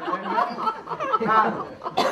Többiek, ugye három kötelező oktatás volt. Tanár úr azt a katedráról, van kérdezve, így van. Erre nagyon Mert ez a helyzet, ez a valóság. Ez most egy valóság show, ez van velünk. És nagyon oda kell figyelni, és, és nem, tehát el kell kezdeni eltávolodni ezektől a forrásoktól. Tehát a média, meg, meg az ilyen, ilyen izé, családi, egészségügyi ABC, meg ez a Sky Channel, Super Channel, Felej Channel. Tehát ezeket, ezeket el kéne egy életre temetni, és el kéne kezdeni egyrészt az öregekkel beszélni sokat. Tehát egy csomó olyan öreg van, aki már csak arra vár, hogy valakinek átadhassa a tudását, ezért nem tud meghalni, ezért nem tud elmenni. És összeszedni ezeket a dolgokat, hogy hogy is volt, hogy volt a szülésnél, mit adtak neki, mivel csinált ez, hogy kalapáltak ki, mit rakott bele, mitől nem ment tönkre, mit tart, mit, milyen tartósító volt benne, ezek nagyon fontos dolgok. Hát mindent tudunk a hold krátereiről, de nem bírunk egy lekvárt elrakni. Csak mindenféle mérgekkel. És ezeket kell elkezdeni újra. És egy nagyon fontos van, és ezt tanácsolom mindenkinek, hogy ne a félelem irányítson minket. Nem kell félni. Fél elem benne van a nevében, mindig az ismeretlentől félünk. Nem kell félni, sokkal jobb lesz ennél. Egyébként most őszintén lehet ettől rosszabb? Hát akkor meg mitől félünk? Kérdés. Akár egészségügyel kapcsolatban. Bátorság testvérem. bátorság. Esővíz tartályba faszenet érdemes tenni, mert Nem. nem. Nem, a faszén, tehát, na, faszén az egy csodaszer egyébként, tehát hihetetlen, mindenféle méregtelenítésre alkalmas, de nem így kell használni, hogy belerakom, hanem már amikor a vizet szedem föl, akkor érdemes két dolgot csinálni. Az egyik, amit régen csináltak a folyó mentén élő emberek, úgynevezett csepegőkő volt, ez egy darás kőből, daráskövet ismerjük, ugye egy édesvízi mészkő, tehát ilyen nagyon lyukacsos mész- mészkő, régen házalapokra használták minden. Na most egy ilyenből kiváltak egy ilyen kúpot, de én láttam akkor a kúpot, mint én magam a Duna deltába egy iskolát látott el vízzel, egy ekkora kúp volt. Ebbe beleraknak a belsejébe vizet, és az szépen átcsurog. mondjuk fél nap alatt. És ami átcsurog, az letisztult, meg egy csomó minden, kémiailag is kiszűr belőle a mészkő, meg megtört. Na most ebbe raktak ennek az aljára raktak szenet. Tehát ö, szenet érdemes szűrésre használni. Az megint más kérdés, hogyha az ember szenet akar, mostában általában csontszeneket csinálnak, mert ez kényelmes. És csináljon magának házi szenet. A házi szén legegyszerűbb előállítása az ember kenyeret süt, és a kemencébe, ugye amikor kikotorja, akkor marad egy csomó, csomó szén. Nagyon jó szén, nagyon sok mindenre jó. Nagyon sok mérget ki tud. A zöld van egy sorozatunk, tehát oda szoktunk írogatni, és abba elő kell keresni a régi számokat, ott volt egy ilyen ö, szenes gyógyítás. Van egy kérdés gyógyítással kapcsolatban? Mindenki egészséges? Kérdezzenek nyugodtan. Azt a komposztálót le kell fedni valamivel, azt a nagy ködröt? Ezt inkább hőszigetelni kell, hogy ne menjen el a hő. Tehát ö, itt ugye mindenképpen tófóliából, vagy nejlonból, vagy valamiből kell csinálni, hát ugye normális esetben ezt agyagoznánk, és itt pedig ilyen szalmaválákat szoktak, kockaválákat rátenni, hogy ne menjen el a hő. És ez nem gyullad be? Hát olyan magas hőmérséklete nem lesz, de azért ilyen 70 fokos lesz, tehát ez több mint egy évig adja a meleget. Ez a. Ezért, ezért mondom, hogy most 10 köbméter fával mit fűtenénk ki? Még egy, egy fél telet kiúznánk, vagy egy harmad telet, és ez több mint egy évig adja, úgyhogy még nyáron lesz még meleg vize is az embernek. Parancsolj! És én csak ehhez egy kis plusz információt adnék, hogy akit ez érdekel, az dr. Ország Józsefnek a munkásságában mélyedjen el. Mert Van egy ilyen oldal. publikált erről nagyon sokat. Hogy vízönellátó. Így kell rákeresni, magyarul is megvan minden, hát ő is a magnak a tagja, hál' Istennek, egy Belgiumban élő professzor, és nem csak erről, nagyon, nagyon sok okos dolgot és gyakorlati dolgot lehet a honlapjáról szedni. Például egy méretezett komposzt WC is van a, a honlapján, úgyhogy mindenki magának szépen fogja ezt a másnap, hogy a bútorlapból megcsinálja. Ország Jóskáról annyit, hogy ő, már nem tudom, talán Kongóban volt egy egyetemnek, a, igen, belga Kongóban, Belgiumban él, Kongóban volt egy egyetemnek a rektora, na most ott nem nagyon elméletezgettek az emberek, mert ugye az egyetem arról szólt, hogy adjál a benszülötteknek vizet, adjál a benszülötteknek, mit tudom, old meg a ö, csatornázást, stb. Tehát az egy sokkal gyakorlati egyetem volt, és ő biokémiát, tehát ebben mindenben benne van a biokémia. Úgyhogy nagyon-nagyon-nagyon érdekes dolgokat ír. Van-e még kérdés? Egészség. Ja, még egyet szerettem volna elmondani. Ha nem kérdeznek, akkor ez a vége. Tehát most jön a bőjt. Ez egy rendkívül fontos dolog, hogy mindenki tisztítsa meg magát. Tehát már vegyük észre, hogy túléltük. Túléltük. Tehát túléltük ezt, a, ezt az alvó állapotát. A magyar az annyit jelent, hogy magerő. Tehát most az álomnak vége van. Tehát most tényleg a feltámadás van itt, de minden egyes ember, állat, növény a feltámadás előtt meg kell tisztuljon. Tehát ez évente bekövetkezik, ugye ez a, ez a, ez a bőti ö, szakasz, amikor ugye még a, a sötétség energiái, meg a sok lerakódott macisajt, meg párizsi ott a belünkbe, és akkor utána ettől meg kell tisztulni, de mindenben, tehát test, lélek, szellem szintjén meg kell tisztulni. Testileg ö, így kéne a bőtöt csinálni, ahogy mondtam, tehát ne vigyünk be ö, táplálékot, ez nagyon fontos. Ha nem viszünk be táplálékot, akkor ugye a másik energiarendszerünknek kell sokkal jobban működnie. Tehát a csakrákon keresztül kapjuk az energiát, és az fog jobban működni, és mint egy nagy nyomású slaggal így egyszerűen kimosódik az egész. Tehát, ne, ne, tehát legalább bírjuk ki egy három napot, de inkább egy hetet, hogy ne együnk. Csináljuk ezt az almácet plusz méz dolgot. Csináljuk. Ez milyen arány? Hát ö, 45 fokos szögbe. Ez a lényege, ez a lényege a magyar népi gyógyászatnak, hogy ízlés szerint. Ez, ez rendkívül fontos. Tehát mindent így csinálunk. Ezért van, hogy hogy mi úgy gyógyítunk, hogy, hogy személyre szabottan a beteg kap egy húslevest. Hogy érzi az ember. Igen, a, és az ízekre marhára kell figyelni. Tehát azt hiszi az ember, hogy hát eltűnnek az ízek, de hát az Istenem. Most az íz az a léleknek az ősi, az ősi szavunk a léle, lélekre. Tehát a gyümölcs íz az azt jelenti, hogy a gyümölcsnek a lelke. Az ízek tengere, azt pedig úgy hívtuk, hogy Isten vagy Isten. Tehát ez nem játék. Ha eltűnnek a lényegi dolgok az életünkből, eltűnnek az ízek, az nagyon nem játék. Tehát erre oda kell figyelni. Mibe kezdtem bele? Almaecet. Almácet, tehát almácet néz, igen, akkor ezek a kovászos, tehát savanyú, ö, savanyú káposztalé, mint ahogy az öregeink is ö, ezt itták, ez nagyon fontos. A víz, mint tisztítószer és mint oldószer, ez nagyon fontos, tehát megvan a kúránk alapja. Ezt a hármat csináljuk, illetve még egyet csináljuk, a sztrókok meg egyéb ilyen vérrögös dolgok amiatt keletkeznek, mert ö, ugye az előregedett sejteket nem tudja elvinni a vér, és oda lerakódnak ilyen mindenféle plakok. Miért nem tudja elvinni a vér? Mert nincs benne elég sósav. Miért nincs benne elég sósav? Mert nem eszünk sót. Mert megint beszoktuk ezt a hülyeséget, hogy sómentes táplálkozás. Hogy szeretsz, édes lányom, ugye? Mesébe, mint a sót, édesapám. Baromi fontos dolog. Só egyébként nem véletlenül nyomatják ezt a ne egyél sót. Tudjuk-e, hogy a só mire hat a leginkább? A gondolkodásunkban. Nem lehet só nélkül gondolkodni, de ez látszik is a világon, ez a sószegény táplálkozás, hál' Istennek.